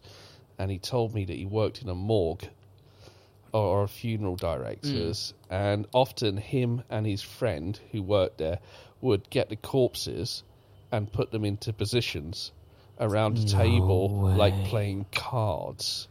Stuff Mm. like And that take photos for the dark web. and, and take photos. And, but this was before the dark web, I think. So I think Oh, they were doing man. it purely for their own amusement. And They- this story, were they I, having I just, sex with them? It was just, no. Uh, well, they didn't tell me if they They call were. that narcolepsy or what is Yeah. that? And he's The narcolepsy is when he's fall asleep. Oh, is it? Oh, uh, rig- rigor mortis you're thinking of. Um, yeah, and he said they would suddenly No, jerk. yeah, you know, as the rigor mortis setting, so Yeah. they'd have like a, a, a you know a killer hand, a, a, you know a poker, and then suddenly the cards would fly from their hands. Really? And- These the body would move. yeah, Yeah, because I- they expel gas and stuff like that. So Okay. there's still like and rigor mortis, as you say. But So I, I wrote about this in a book. It was an opening um, scene um, in one of my books. I never forget it. Um, but then I thought, back in the day, in the Victorian times, it was an actual thing to have your relatives photographed. Have you Yes, seen these Right, pictures? right. From the 1800s, they have them propped up and like like It's so fuck, s- right. fucking yeah, yeah, you bizarre. dead right. Yeah, yeah, you have Dead like the little, the little, yeah, the little kid and the little kid's Oh dead. my and, god! Yeah, and what's even weirder is in those days you used to have to sit for ten or twenty minutes while the photo was Yes. actually done. Yeah, that's because that's why people didn't smile. Or so I've been told in, in those times because you couldn't li- sit, literally sit there and hold a smile for twenty minutes. Be- how d I don't know how it worked, but the the image was basically like burned onto something, wasn't it? And or not Yeah. burned, but yeah, the I think, light. yeah, you got the right idea. Yeah, Yeah. it would it would take some time.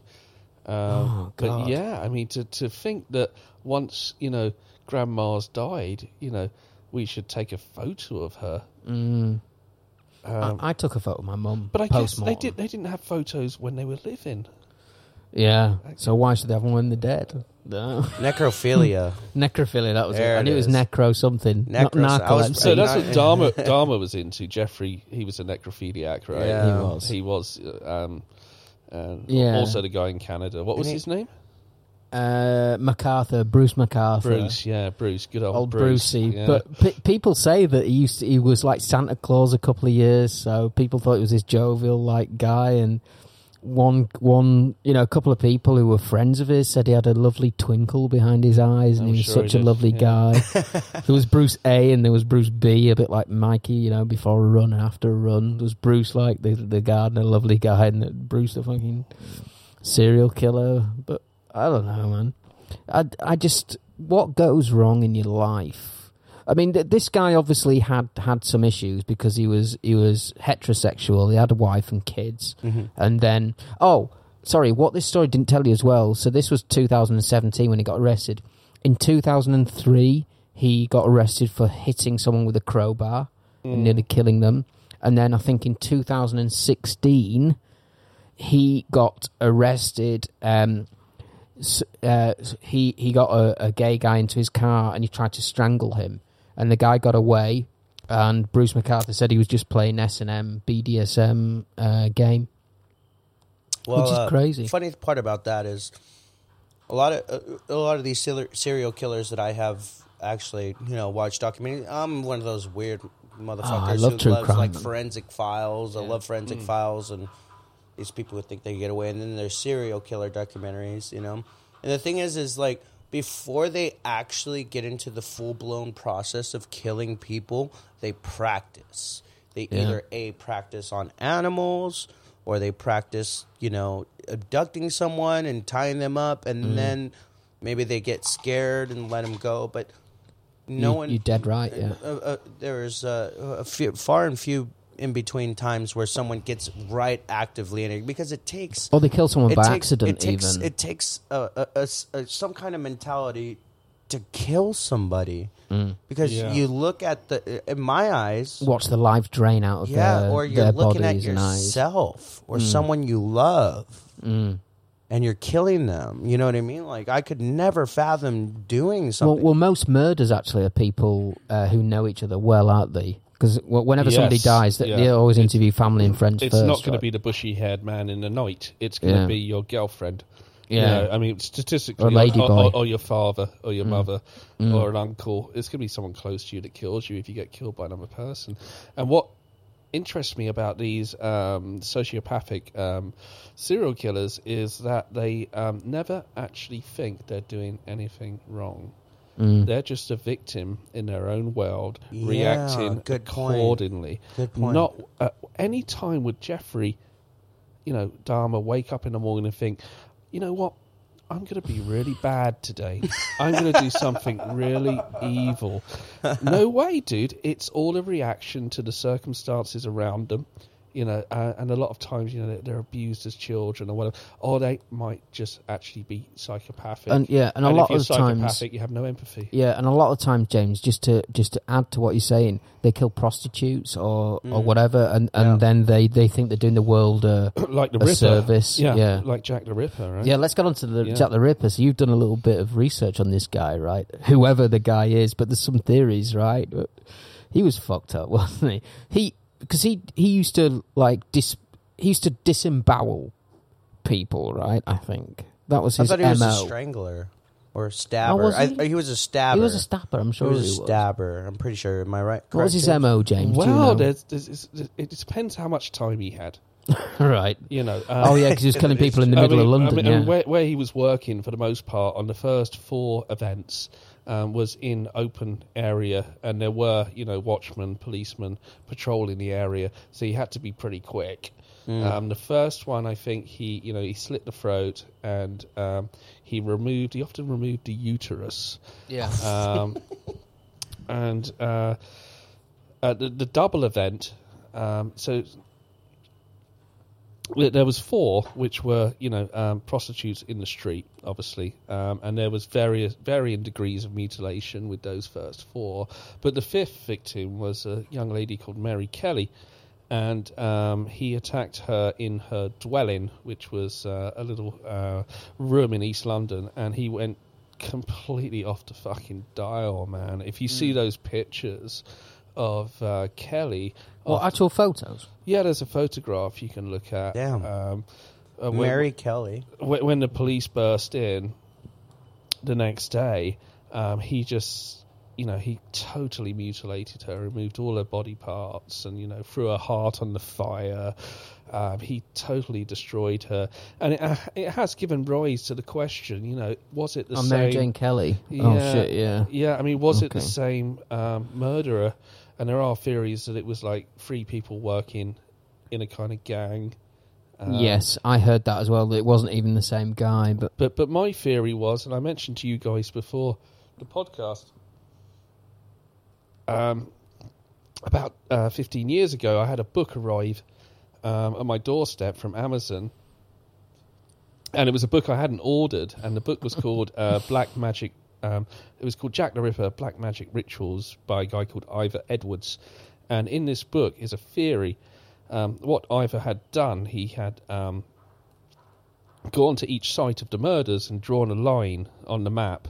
So he had a map of London. He did a you know cross for each murder, and the um, the the image that resulted was a um, black magic symbol, um, which was used by certain satanic groups in London at that time, um, including a guy called Donaldson, who was from Hull and had. Uh, um, been to Africa and studied black magic there under supervision of some of the um, tribes.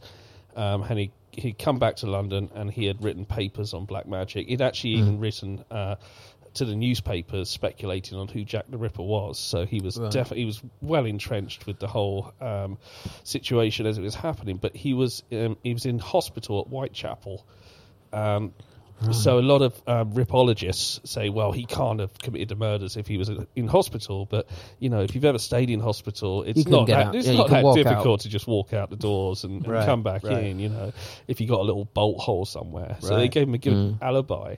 Um, That's true. Yeah, good and, alibi. and yeah. he had you know he'd been involved with prostitutes in London and he had um, had an intense relationship with one of uh, the, the the prostitutes he was um, who who he was with and it's um, suggested that he had caught syphilis or some life threatening disease from this uh, Mm-hmm. Back to the beginning of the lady show. of the night Yep. yeah so so it was an act of revenge right. it was an act of revenge that seems to be the uh, it's So my he- belief okay. anyway with Well, the you, Ripper. you look at also. Uh, there's also like a common theme.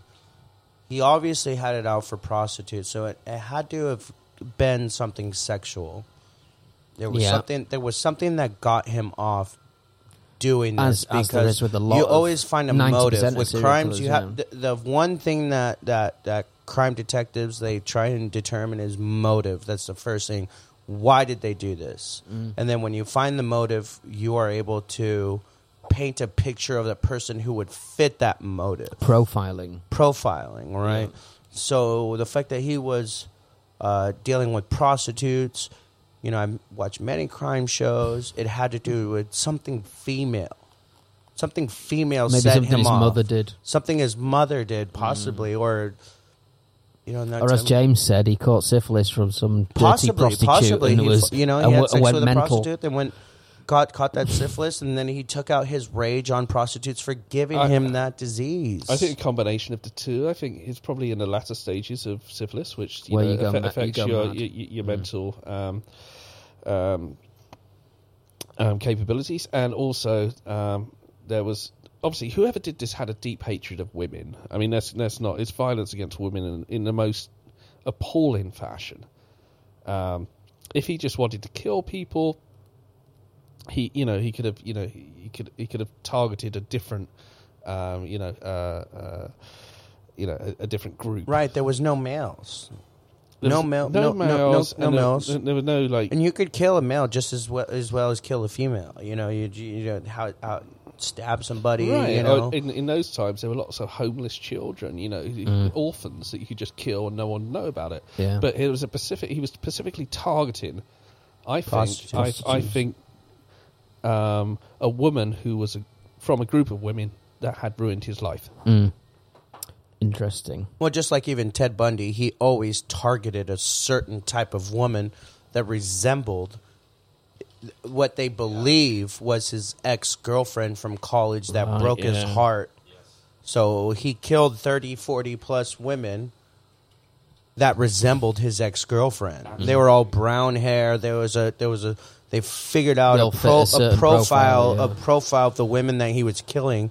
They all resembled the fact that uh, they resembled his ex girlfriend, and I, I feel like uh, when you when you kill someone, you want to kill someone because you have a rage inside or a pleasure inside. it's well- weird, rage and a pleasure. It's like there's there's no in Those between. two things are either very closely linked.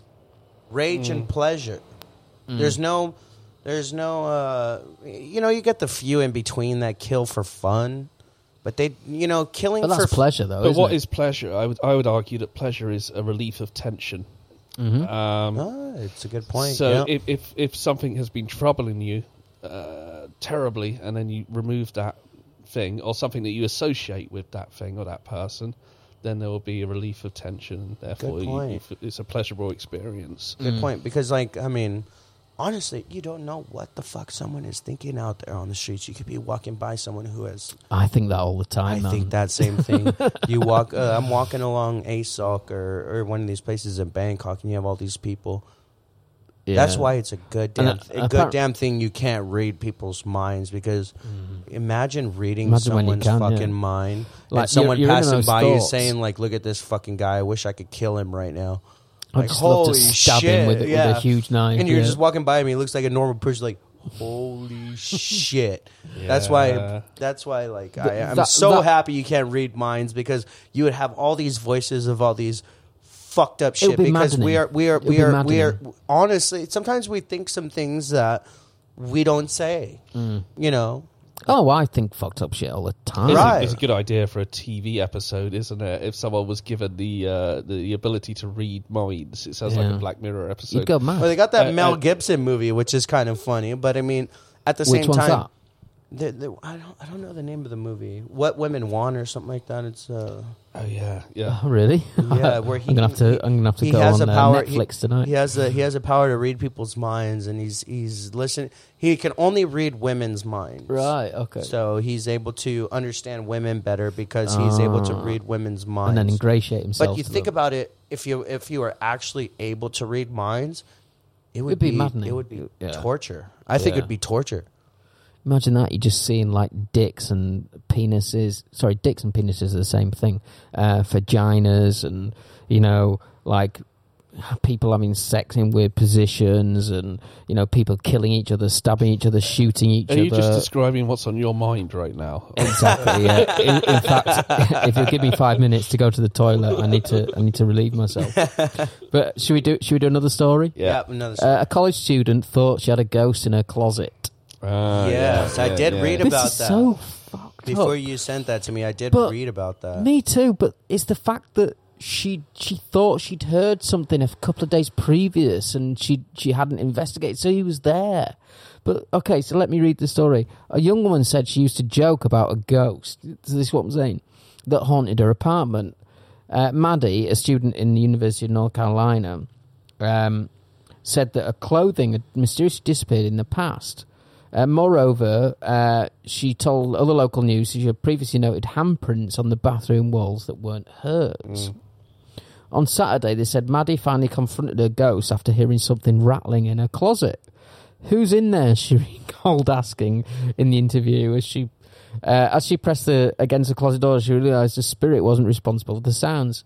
Oh, my name's Drew. A man's voice replied. You can see a photo of him. What's funny about him? I mean, I'm balding really badly, but he's got like this kind of like long hair. He is a but, creepy but looking guy. But he's like really bald on top, and he's like just crouching in a closet. the fact he It's so replied with, uh, "Hey, I'm Drew," that took some balls after doing that so, for so long. and, uh, yeah, and uh, as I read on, you, she wasn't scared. Like she knew that this guy wasn't going to really do her any harm, but she told the station that she tried making an emergency call from her, from her from her Apple Watch.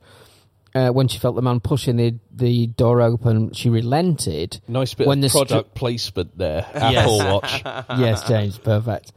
Advertisement. Yeah. Yeah, well, no, I'm, I'm beginning to doubt this story now. Did Apple sponsor such a news article?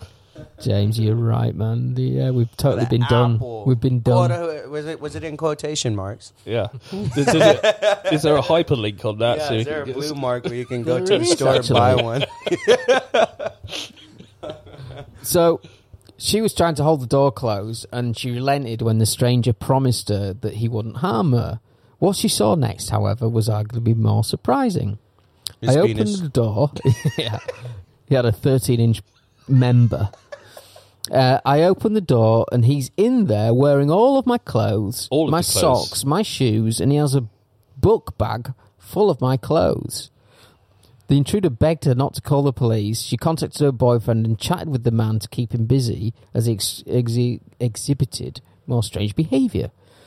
He tries on my hat. He goes into the bathroom and looks in the mirror and then is like, You're really pretty. Can I give you a hug? She recalled to Fox 8, but he never touched me. I mean, I don't think we need to go on here, but look at is this guy. fucking I mean, bizarre. but imagine that. You know, you think you've got a ghost in your closet and you don't investigate for a few days, and then you find it. I don't know who's dude crazier, the girl or the guy. Honestly, I mean, who the fuck goes around Well. thinking that there's a ghost? You know, I, I would honestly say if there's these mysterious handprints or something that someone's in Oh, my house. There's a, there's a Japanese story which is like you know it, it it's fucking awesome, and I think there's video footage as well.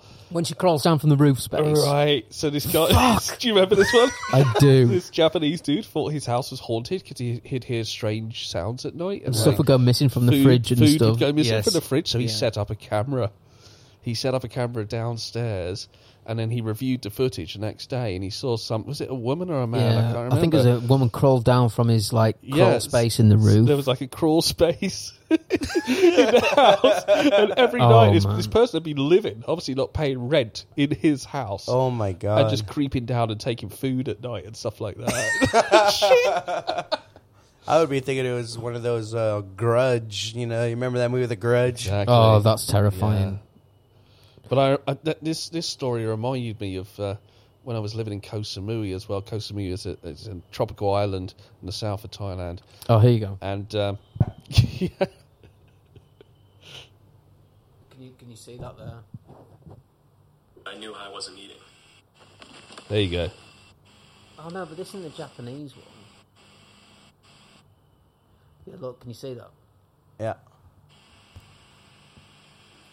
What, she got a fucking rope? It's not too interesting for our listeners, but you can see her feet now coming down. Oh shit!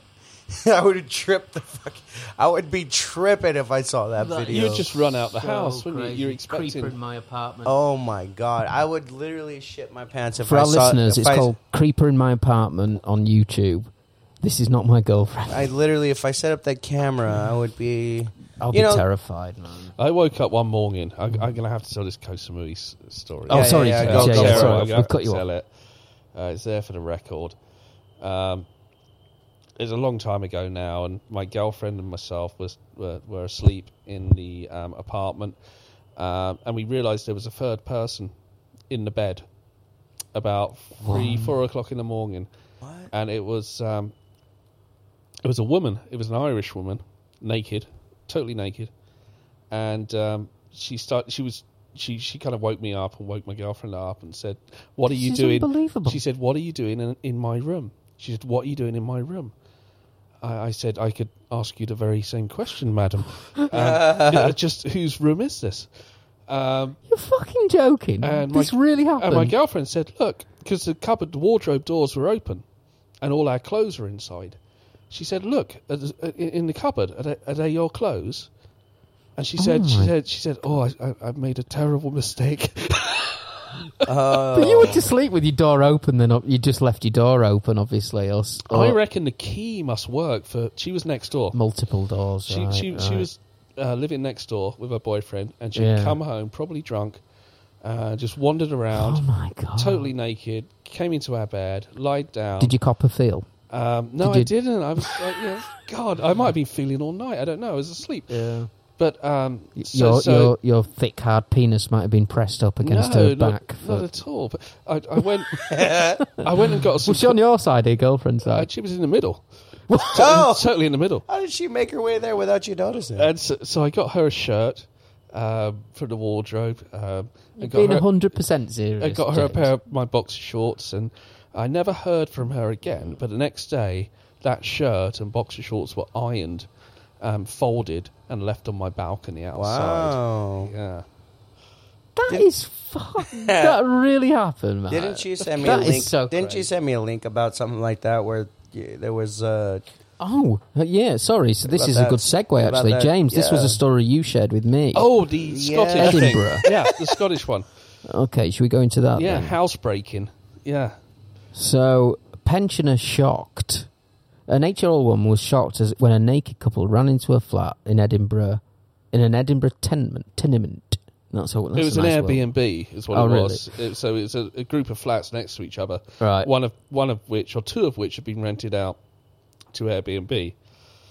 So Oh, ca- before realizing they got the wrong door, the couple so they fled. came like like the young Irish lady that uh, jumped into my bed. They um, they came back after a night on the piss in Edinburgh, as you do, and just started um, having sex in the living room, not realizing they'd come into the wrong house. So you got this like old age pensioner dude. Was it a, um, uh, uh, uh, An eighty-year-old, yeah, was it a guy or a girl? a, a woman. Well, oh God. Okay. I think so. Yeah, yeah, her apartment. So she's yeah. sitting there having a cup of Horlicks or whatever you do, 80 years old, and this randy couple burst into the room and start having uh, passionate sex in front of them. And now if you read the story, the funny bit is they said another naked person came in What? and led them to Led them to the correct shit. room. led them to the correct room. oh So my god. People are out of control, man. Well, what is I mean, going come on? on. Like, uh, you know, I, I had a really drunk night last night. Come on, we've had a few drunk nights, and We it's have. quite it's quite possible that you're really too drunk to realize where where oh, they you, obviously didn't know what they were doing. Same with the Irish girl; she didn't know what she was doing. Irish people like to drink. Yeah. they do indeed. so. they are notorious for drinking. But, uh, Scots as well. Scottish are pretty Yeah, so I'm I'm half Scottish, half Yorkshire, and I love to drink. See, I'm a half Mexican, half Norwegian. So I got Mexican. I got Mexican side where I'm like, uh, you know, tequila, bur- you know, the they say Norwegian side borracho, where you like you to drive a. Volvo. Is that Norwegian? No, it's Swedish, isn't it? Well, I don't know. Where I just know everything's that like- the Vikings, you know, they yeah, like to drink a a lot. So I got, hooligan thing going on here. so I Oh, got, yeah, I got two, I got two hooligan sides of you know blood running through me. So uh, it's a recipe for disaster. Well, we're 44 minutes into the next the, the next stage, so I think we're gonna have to really. Uh, I think our listeners are gonna be like, "When the fuck is this episode gonna finish?" Um, but I could go all night. Parts. Yeah, we'll The split into two, or, or maybe even three. Let's keep going, Let's James. keep I, I just want to uh, talk about your selfie obsessed thing Yeah, what is this? Selfie because uh, you did a short, didn't you? About um, and I've seen it. It's, it's really well put together. It's beautifully sort of filmed and uh, about this woman who. Well, uh, I'll, do you want to explain it or? Well, there's this thing in Thailand called the uh, 60 Second Film Festival, Yeah. uh, which uh, received something like 300 or 400 entries. Um, and Selfie Obsessed was a story that myself and Spike N. Steen, um, who did the music for Crazy Medicine, and uh, Jesse Maddox, who did the uh, uh, editing for Crazy Medicine, we're all good friends. We decided to um, put together a little short film, a 60 second film, um, into the festival.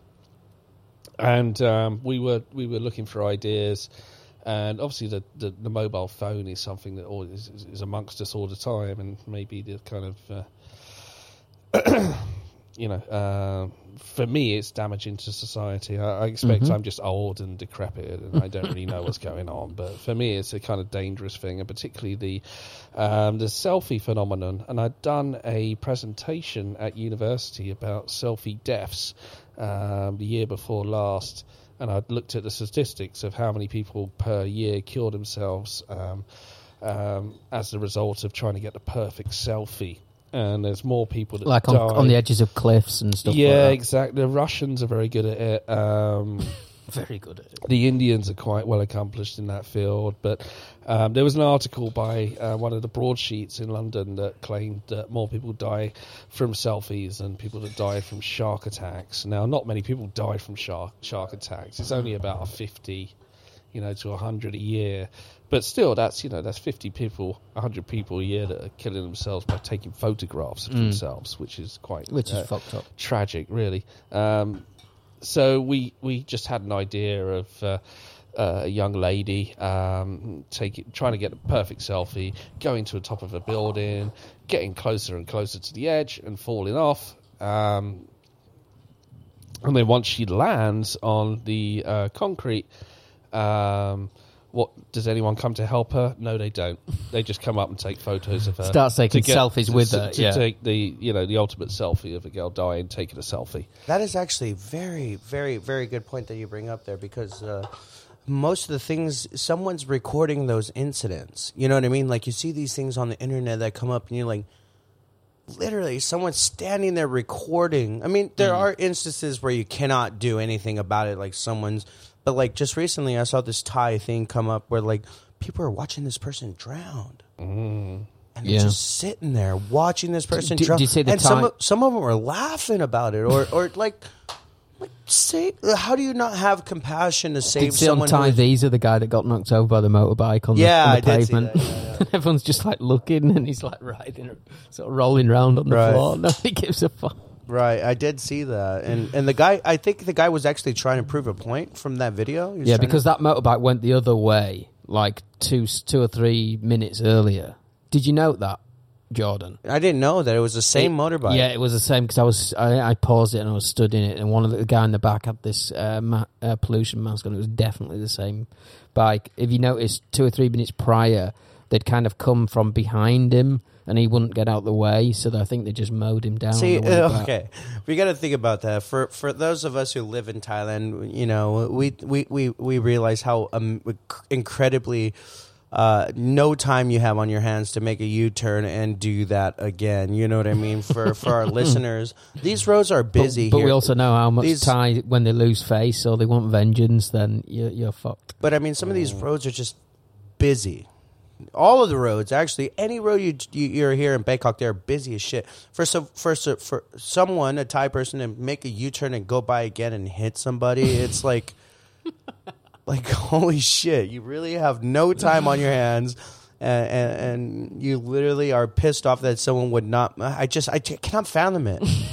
and a lot of things that happen here in Thailand, you're like, I cannot fathom how that happened. Well, yeah, it is. The it- common sense factor, right? You've heard of the common sense factor here in Southeast yeah. Asia, and, and a lot, a lot of things here leave me scratching my head. common sense is critical thinking here Mm. in Southeast Asia. You know what I mean? Where some things you'd think are, you know, you I would mean, make a for sure. Well, since I've been here, I've I'm I'm kind of used to motorcycles taking the pavement, but there has been a big crackdown recently. They put bollards everywhere, haven't they? But I I I I I'm not shocked or surprised or ma- or maddened if a motorcycle sort of skirts past me on the pavement. It just seems normal to me. but some people try and you know, there's there's there's a there's one of doing it like on a side soi where you're just trying to get somewhere real quick, and it happens a lot where I live Mm-hmm. Against in the one-way traffic normally. They do it real quick to just get on the sidewalk and then get back on the street.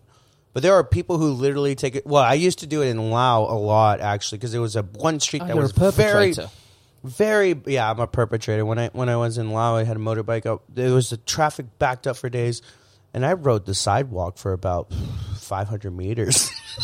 Bastard. But I mean, there was no people on this road. They, Just s- they say like Bangkok's like one of the few cities in the world where you can walk past like six lanes of moving traffic, and you can negotiate each lane and successfully mount the pavement on the other side, only to be fucking struck Knocked by, over. by, by a motorbike traveling there illegally. And uh, it's like it would be a news item.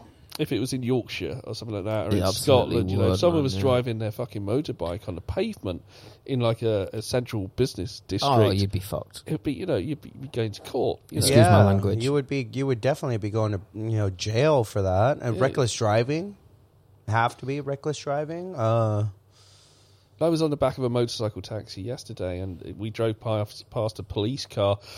Um, oh, a number of police cars, as I mentioned. There's like this big police fucking chief at the end of my road, Mm-hmm. and he. I didn't have a helmet on. Obviously, the driver didn't have a, he, he wasn't wearing a helmet, and he was talking on his mobile phone. So like he's. and the phone rang, and he could see the police. He could see the police were there, and he, he, he still just picked it out of his pocket and like casually spoke on the phone as he was driving. y- I, I past. think it's cool. I'm sorry to interrupt you. When they do have a helmet on, they just stuff it into the helmet. right. Like they just like wedge it in between their ear and the helmet. But Did that, you see that shouldn't when be they go illegal. That's fine as far as It's I'm like hands-free. Yeah, Yeah. that's fine. primitive hands free? Yeah, it's like putting an elastic band around your head. Those old hands free uh, memes you used to see.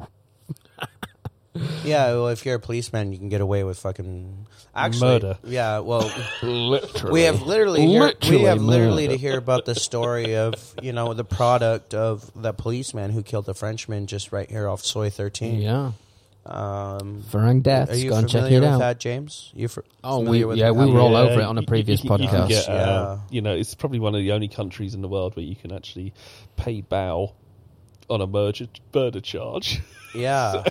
Should we see? Should we see what Farang deaths has, has thrown up over the last few weeks? Oh my gosh, I am literally stunned at how much foreigners die here in Thailand. Not to scare my up. friends and mm-hmm. family here, you know, that I'm here, but like Oh, wow. e- Yeah. every day of the week there is some foreigner dying. I'm like, you cannot you tell know- me that foreigners come to Thailand to E- die. Every week, I'm living on luck. I seriously, it's Do you know what I love about this one? too long. Arta was cheeky. The fact that they, they, there's a picture of him and, and they've they've just blurred out that kind of bit. it's just so Oh, yeah. like primitive the way they've like photoshopped the blood bit of the man, like It's funny, floating and face a- down in and the a lot of the deaths have been coming out of Krabi recently. I think there's a conspiracy. There's something that ha- Mm. I've been to Krabi, and um, they weren't too weren't too nice people in Krabi. Honestly, How dare you? Uh, I'm, I'm just speaking out of No, I know. honesty. I know. I know. Uh, but but I mean, it's these, it's these really like very hot. Well, these really Crabby hot bastards. these high tourist destinations like Khaosan too. The Thais hate foreigners. The only reason they put up with them is because they spend money. But I think, uh, yes, I think you're right. But I used to live in a in a small market town in the north of England called Knaresborough, mm-hmm. and it was a, a it had like a castle ruins and all that shit. And we hated the tourists that used to come there. You know, it's a natural thing, isn't it? It's mm. like what you're doing here. Go back to your own country, you asshole. I don't know. Yeah, unless you're directly I feel welcome profiting here. from it, you know, it's not. I, I've gen, I genuinely and generally, I generally and genuinely feel very welcome here. Okay. D- don't you guys? I, and and nobody ever, you know, the motorbike guys and the taxis that I take and the BTS and people I work with. Everyone's always sound as a pound to me. The, Everyone's the only always people I've had trouble with in Thailand are other foreigners living Exactly, in Thailand. yes. O- Yeah. o- other expats. Yeah, Yeah. I have I had this conversation this weekend with another expat, and uh, you know we were talking about. There's a rule I think in Southeast Asia. There's uh, what do they say? There's two types of people that live in Southeast Asia, where they mis, mis misfits Mm. or. Uh, you know, genuinely good people. There's only two types of people. One, you're good and you just came here just to do it, like like I did. You know, I'm a teacher.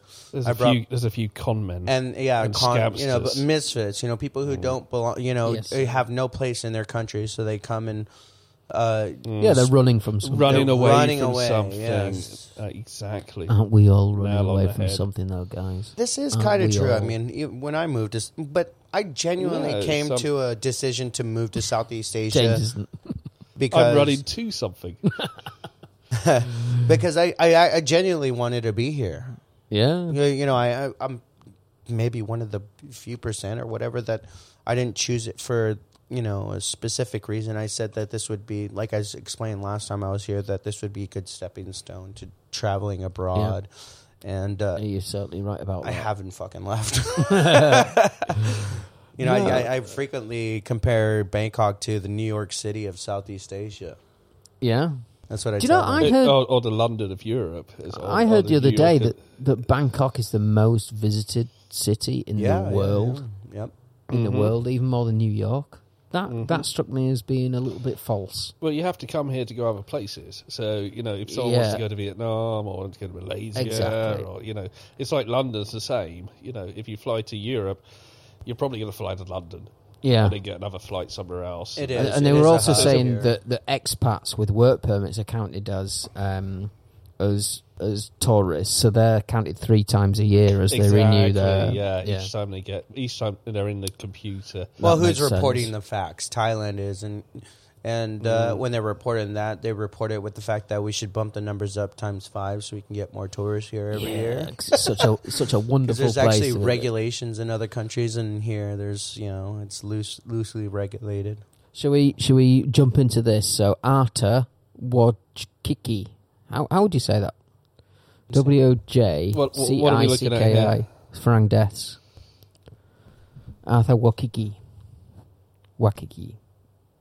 You know, we'll ask James. He's the expert. He's been here long enough. Artur, watch Sakiki. Arthur Japanese? Wojcicki. I don't know. No, he's he's Polish. Oh, okay. Polish names are particularly difficult. Yeah. So, Krabi authorities have confirmed the death of a 49 year old tourist from Poland who reportedly drowned while swimming near Phi. Police officers from Ao Nang Provincial Police Station, Tourist Police, and Hat Naparat, whatever, uh, retrieved the lifeless body of this 49 year old on Wednesday afternoon. Authorities received a report of a missing tourist after two women, his wife, and relative became worried when he didn't return to the beach. Shit, he had not been seen for three or four hours. So he was just floating out there for, for hours.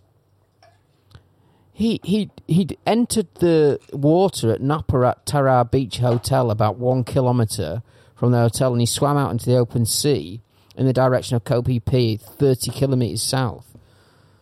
This is crazy. Well, I mean, you can either look at it two ways here. I mean, you can look at it as he was a drunk fucking idiot, and I've been a drunk idiot a few times, Indeed, you know, yeah. and said, "Oh yeah, let me swim out here," and then all of a sudden you get hit by a riptide or something, you know, could happen, yeah, you know. and you literally cannot get back. And and and honestly, alcohol for for the listeners listeners abroad, like you know, my base. Thailand is relatively a lot cheaper for alcohol compared to the United States. You can get a beer at a bar, Some cheap whiskey. you know, for two dollars, and it used to be cheaper. Mm. It used to be a lot cheaper, and uh, but I mean, I mean, you figure, and you have a bar tab in the United States. You have a bar tab when if you really go hard on drinking a lot of alcohol, you can have a bar tab of over a hundred dollars or that. It is hard to do that here in Thailand to have a to have a bill over Mm. Yeah, three thousand to have baht. a yeah I'm- I'm- I'm thousand one thousand five hundred baht. That's like uh, 30 40 dollars, and you've had all your Mm. drink for the night, and that's including food too. Sometimes, Yeah. like, so I mean, it's quite possible the guy got drunk and did that, but. Honestly, the amount of foreign deaths here, I don't think someone would come to Thailand to die.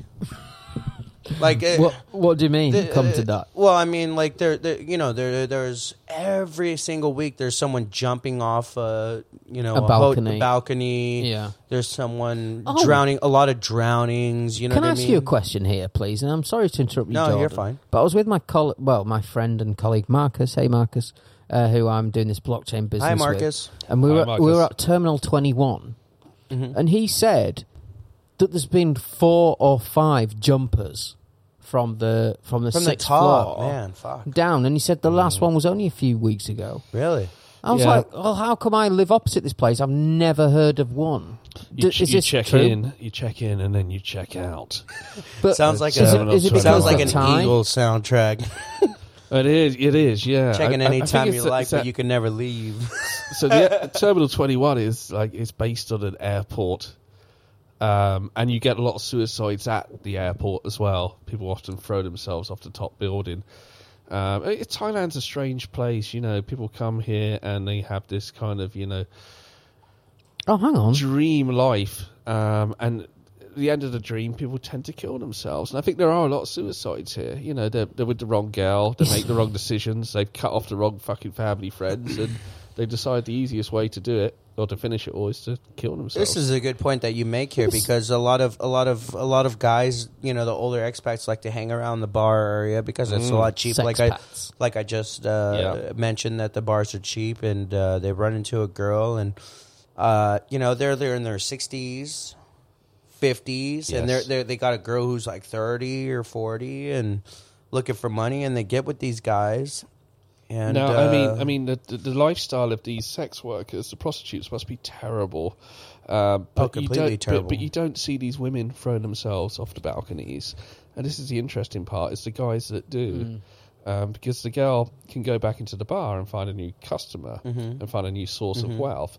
But once these guys have exhausted all their funds, right. and they really believe that this woman is in love with them because they're working on the Western male female love model, which is that we support each other Yeah. together. They're working on this So model, right. and they believe that um, this this you know this this um, you know soi six sex workers gonna help him out. Um, when the chips are down, and no, she's not, buddy. She's gone. off. She disappeared. She's on to the next trick, and he's staring at the fucking balcony and this this is why they make the jump a lot. They, they, Mm. they- this is it's just the end of the dream. Um, they were fooled, they were scammed, um, they were exhausted of all their money, um, Yeah. and they see no other option because I actually appreciate your uh, your your input on this. You've been here for many years, so you've seen, you know, the ins And- and, and- outs, and the ins and outs of this place. Because Sorry, I've only John. been here for six months. You know what I mean? Like, uh, God. I, But- but- I, but I these can, I can barely even imagine what you've seen in your 18 years of being here. You know what I mean? Like, uh, even only being in Southeast Asia for three three years, it's still you know Yeah. a, a fraction of what you've seen and experienced here. You've seen Bangkok grow from you know what it was. To But these girls, is. Jordan, right? They, they will literally get these guys to buy them iPads, Mm-hmm. Mac, Apple Macs, uh, phones, iPhones, Samsung phones, everything. And and when I first came to Thailand, not to live, but I came consulting here back in 2004, and I got, you know, I went to a few bars, and I I, I never did anything, thankfully. But the amount of girls that had these devices and stuff that, oh, my other customer bought me for this, and you know, I'm seeing this other guy, and tonight I see this guy that lives in Australia, and then I call this guy that lives in America, and Well, they they is a just good- go from trick to trick basically Yeah, all and year. for these dudes, I mean, it's not just the iPad And they don't know. or the telephone. It, it's the house in the country, and it's the pickup. That's when it gets really Um, bad. Yeah, that's and, when it gets really and, bad. and, and it's the marriage, and it's once they've married and they, they, they built the house, and um, Fuck, James, he's, he's so right. This their- is what you don't know. Yeah, their services are no longer required. Um, often, you know, in the bedroom, in the house that they built up in the fucking. Mm-hmm. So they'll buy a pickup car, like an Isuzu, on finance. They'll build a house, as James said, all while the put the still good. school. Put the kids through Um, school, 'cause and the the- the- women are just not interested. They're working on all. they're working on the Western model or, or the um, developed world model of um, you know um, marriage, which is you know we both work and we both Mm-hmm. Through look after through, each yep, other yep. um, in healthness and you know uh, in, in sickness And and, death in and health. and, exactly. and, and yeah. in death when you jump off yeah. a fucking Shall balcony. death do, do us part, which it often does. Um, and often they will go, you know, after spending all this money, they would go down to Pattaya or somewhere because they're not receiving the affection they had before after um, all, all the gifts have been received. Um, and they, they will either find a new girl who scams them again, Mm. or they would just like, you know, uh, Jump off a balcony. oh, decide to join the skydivers club, you know, the But listen to Jomtien this. skydivers club. I, I thought my mate was was I thought it was crazy because I live opposite Terminal Twenty One. I'd never heard of this, and he said, "Yeah, it happened a few weeks ago." He's right. Posted published one month ago on January the fourth, two thousand nineteen, and this isn't in Farang Deaths either, which is weird. But forty-four-year-old Federico Mastrello fell to his death yesterday after ju- fell to his death after jumping. That's a weird turn of phrase, so isn't who, it? who are we talking? 44 year old Federico Mastrello fell to his death after jumping from the escalator at Bangkok's Terminal 21 shopping mall. CCTV footage of the incident shows the Italian man coming down the escalators from the sixth to the fifth floor when he decided to jump. Now there's this this, this phenomenon, uh, and I think we were talking about it the other day, or I was talking about it to someone.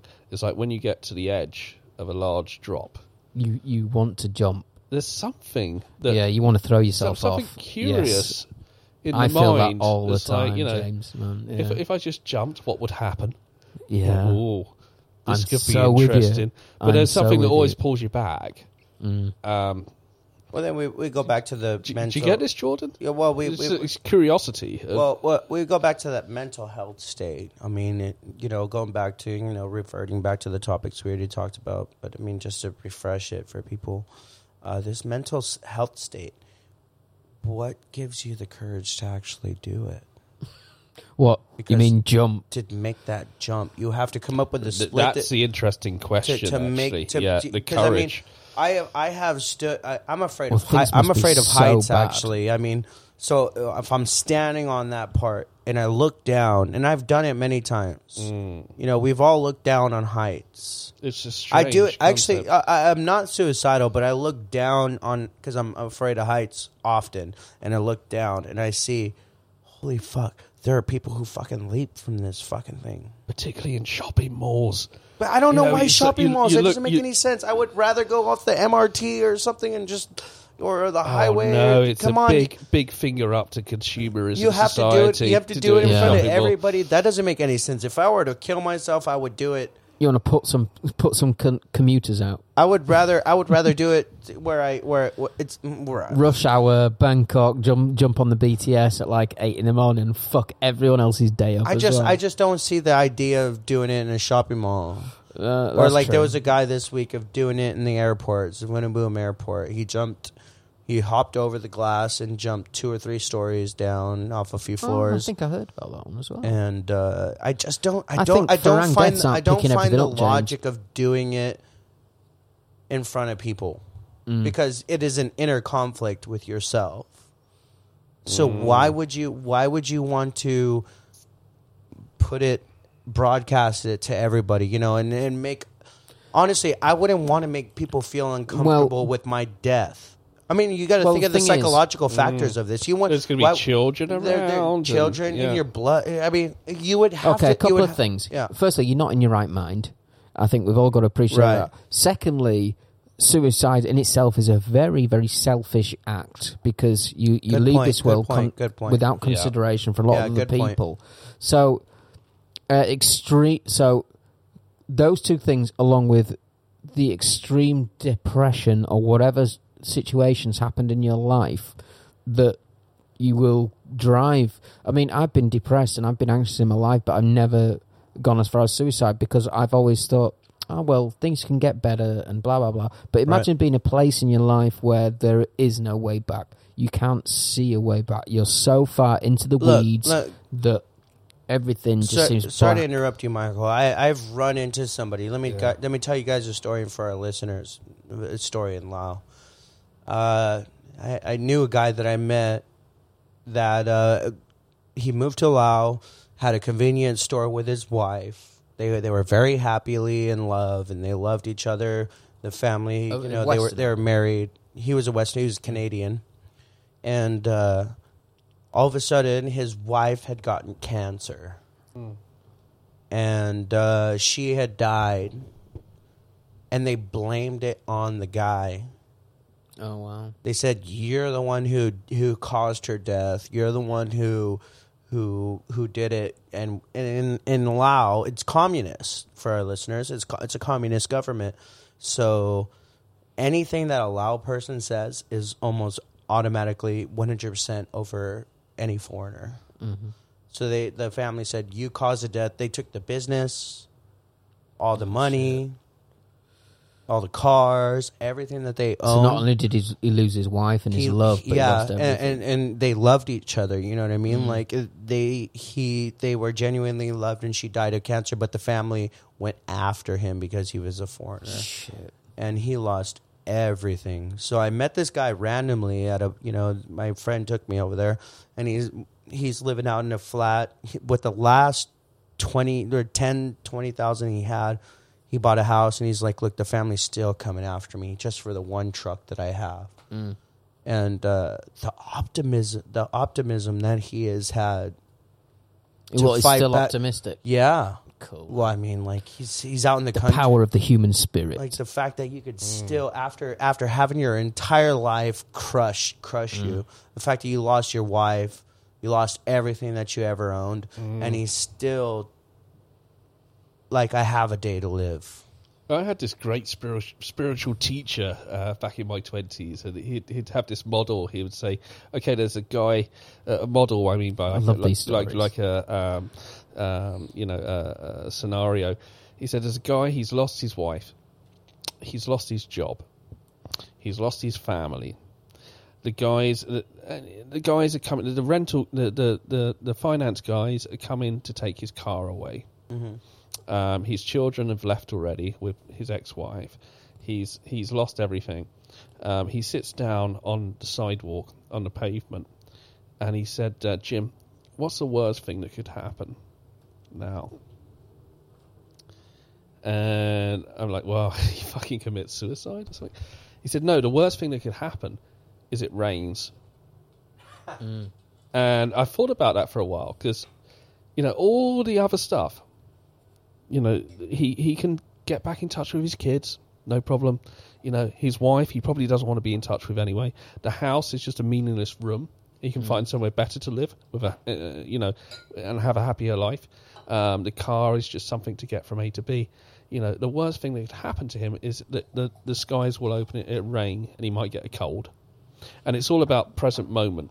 And if you can live in the present moment, if you understand where you are, what you're doing right now, because there is no future, right there is no past. the power Right. of now. Yeah. All there is, Eckhart is Tolle. Right. all there is is present moment. So if you're happy in the present moment, and you have food in your belly, and you have Coca Cola, hmm With if with you're whiskey, listening, we're, with look, we're looking for a sponsorship. Coca Cola. Yeah, and Uh, uh, uh, Johnnie Walker Oh, Red yes, Label. and Johnnie we're, Walker Red Label. we're drinking you, so You know. uh, you know if you want to come out and sponsor Strange Life, you know, oh, check in oh, ninety nine. we're yeah, here. You know, Ho- Hong Thong have been on the phone, and uh, you know, SangSom keep calling me up. But Uh, you know, Johnny, Red Cock. But you guys bring up a good point. The power of optimism can really drive. For a listener out there, one listener that would like to, you know, that is hanging on to something. I came. I came to Thailand actually on a rough, rough state Mm. where like you're in Southeast Asia on your last buck. That happened to me. It, it can happen to people. I'm not saying that you know these people who have these sob stories. It can happen Quite when easily. I, when I was coming from United States, I had I had my plane ticket. I missed I missed my flight to Thailand Mm. because I was five minutes late for check in. yeah, So six hundred dollars went down the drain when I was five minutes late for my check in, Shit. and I could have easily have done self check in, but I decided to go. No, I'll go through the line. So I lost six hundred dollars in a matter of five minutes. So I had to borrow money mm. to come to come over here, and I had my last five six hundred dollars in my pocket. I lost my wallet on the flight over from the United States to Korea. That had four hundred dollars. So I literally came to Thailand to start out living with two hundred dollars to my name. Shit. It was fucked, man. Like I was literally, like you know, I was eating the fifty Uh, yeah. baht fifty baht food. There was no way that I was. If I was drinking, there was no way I was going to a bar. I was, I was, I was drinking. You know, Leo from the store. You know, fifty baht. but the way Leo. the way the way the, the towns are stacked up here. Sorry to butt in, uh, No, you're Jordan, fine. but um, like Cambodia or even Bangkok and Vientiane, you can arrive in town with you know hundred dollars in your back pocket. Find a job, find somewhere to live, find a guest house that will let you pay at the end of the month. Mm-hmm. Um, pick up a job teaching English or whatever. Um, try doing that in London or you New, New York or Right, somewhere. I mean, right. just you're you're immediately at a disadvantage. Yeah, that's a once good you point. arrive in That's these good point. the- these big cities. So it's nice to and we go back to the misfits thing again, Right. You know, the expats. But it is you know. It's somewhere you can come and kind of be yourself and get a clean break and you know try and be. A, But I mean that that that feeling of of like everything is going wrong. Like there was Mm. even when I was like down to my last hundred bucks, I the the Korean Air Korean Air sent Korean yeah. Air sent my wallet to Bangkok, and I was like, I have to go get it. And I went to go get it just so I can hope that that money was still in my wallet. was it in there? Well, I get I get to the airport to see if my wallet's there, and they said I got there at about one or two o'clock, and they said sorry, Korean Air doesn't open until eight o'clock, nine o'clock. So I got to wait six hours in the airport to to retrieve my wallet. Like that's I don't even know the, if the money's in there. Mm. So I wasted like five hundred baht getting to the airport to to get that money that I think is in there. I'm not going to wait six hours, and I ended up coming back and getting my wallet, and the money wasn't in there. It wasn't. So I would have waited that Yeah. six hours of my Shit. life to, to to to hope that the money was in my wallet, and it wasn't in there, and I would have Mm. been just completely even devastated. On top of, you know, I just bit the bullet and just went home after Yeah. that, you know, and I came back Well, after that. When I came here in 2012, um, I just sold my property in the UK at a loss, uh, paid off some debts. Uh, I had a car, which I'd paid quite a lot of the money off, but I still had some outstanding.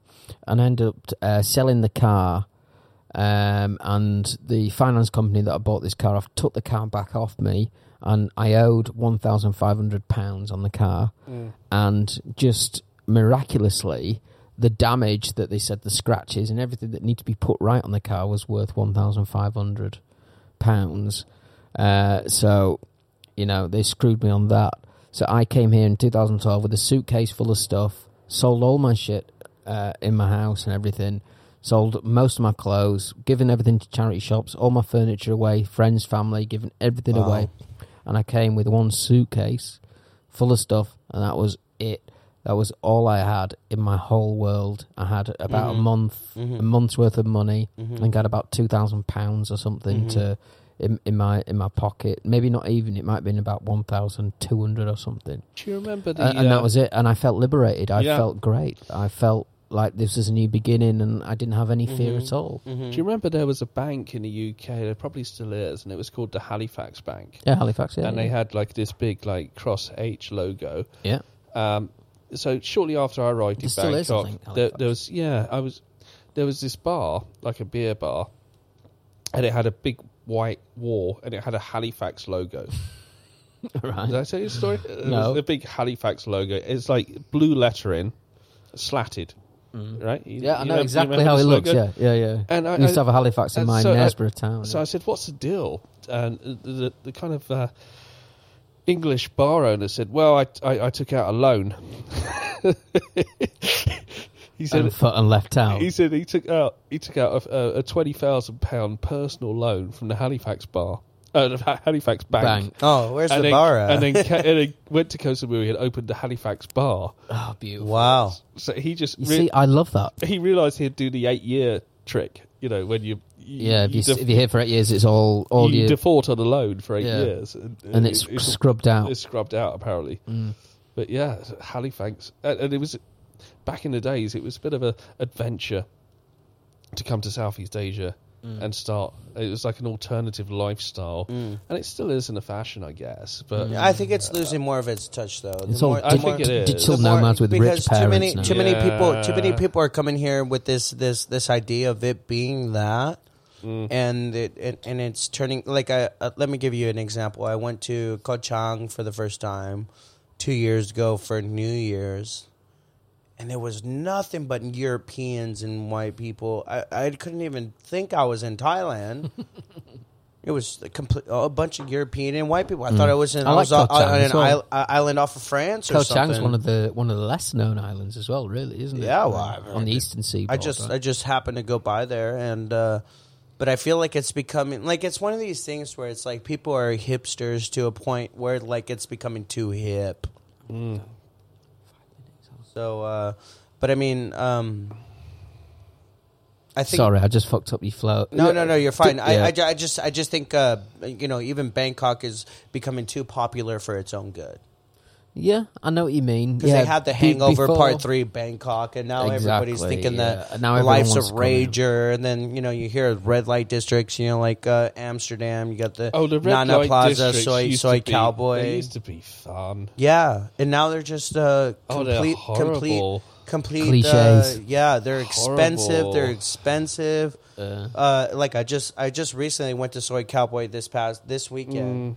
You know, because people wanted to go. It's like fine, but you're paying like it's you know, only hundred meters from equi- my house. You should, you should, you should Equi- call me next time. yeah equivalent of about 200 250 baht for a beer, which is like Five pounds. yeah uh, nearly ten dollars. U.S. dollars. Yeah, six seven dollars, and that's I don't, I don't know about you guys, but when I'm paying too much for something, I feel uncomfortable. me too. and my, my, my back goes up, and I, I don't I don't enjoy that experience Absolutely. anymore. So Do, do you know what the weirdest thing is? Um, well, maybe not that weird to a lot of people, but I, rather than go to a bar, I I have a mum and pop beer store that's just at the end of my soi and turn left, and they have milk crates outside that you can sit on a milk crate, and it's thirty five baht for a beer chang.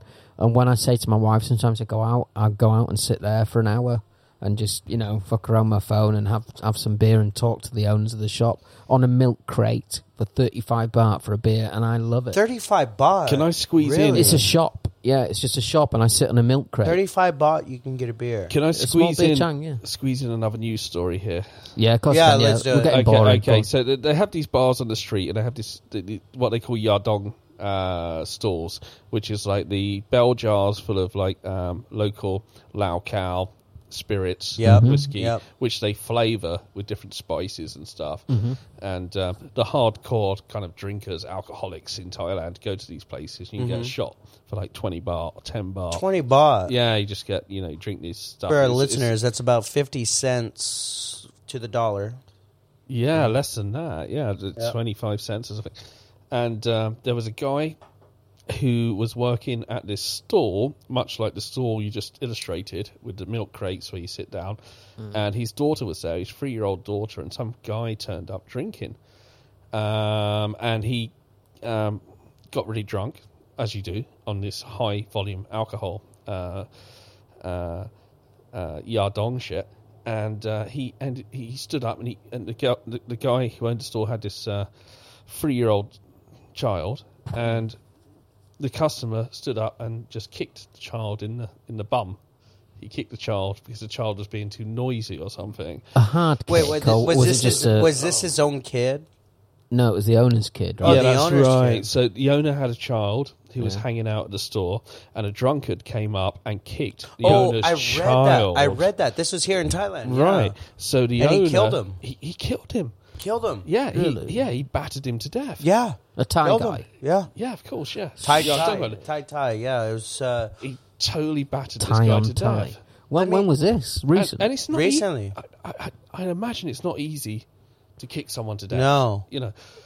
Yeah, I- I don't know. Yeah. But there has to be a rage. Let me tell you something along same same lines as what you're going with. There- Uh, there- there's a bank that builds up, right? No, but it's the same thing. There was I was sitting at this bar across the street from my house, and, and, and there was a foreigner guy from uh, Norway, I think he was, or fuck, one of these fucking countries, and Scandinavian. yeah, Scandinavian Yeah. countries, and and a a, a, a, a, a a girl who had come in. She was not a you know like probably about five or six years old, and she's selling flowers at the bar, and this Norway guy picked up this Thai girl and fucking like was like, "Get out of here! You need to go to school. Get the fuck out of here!"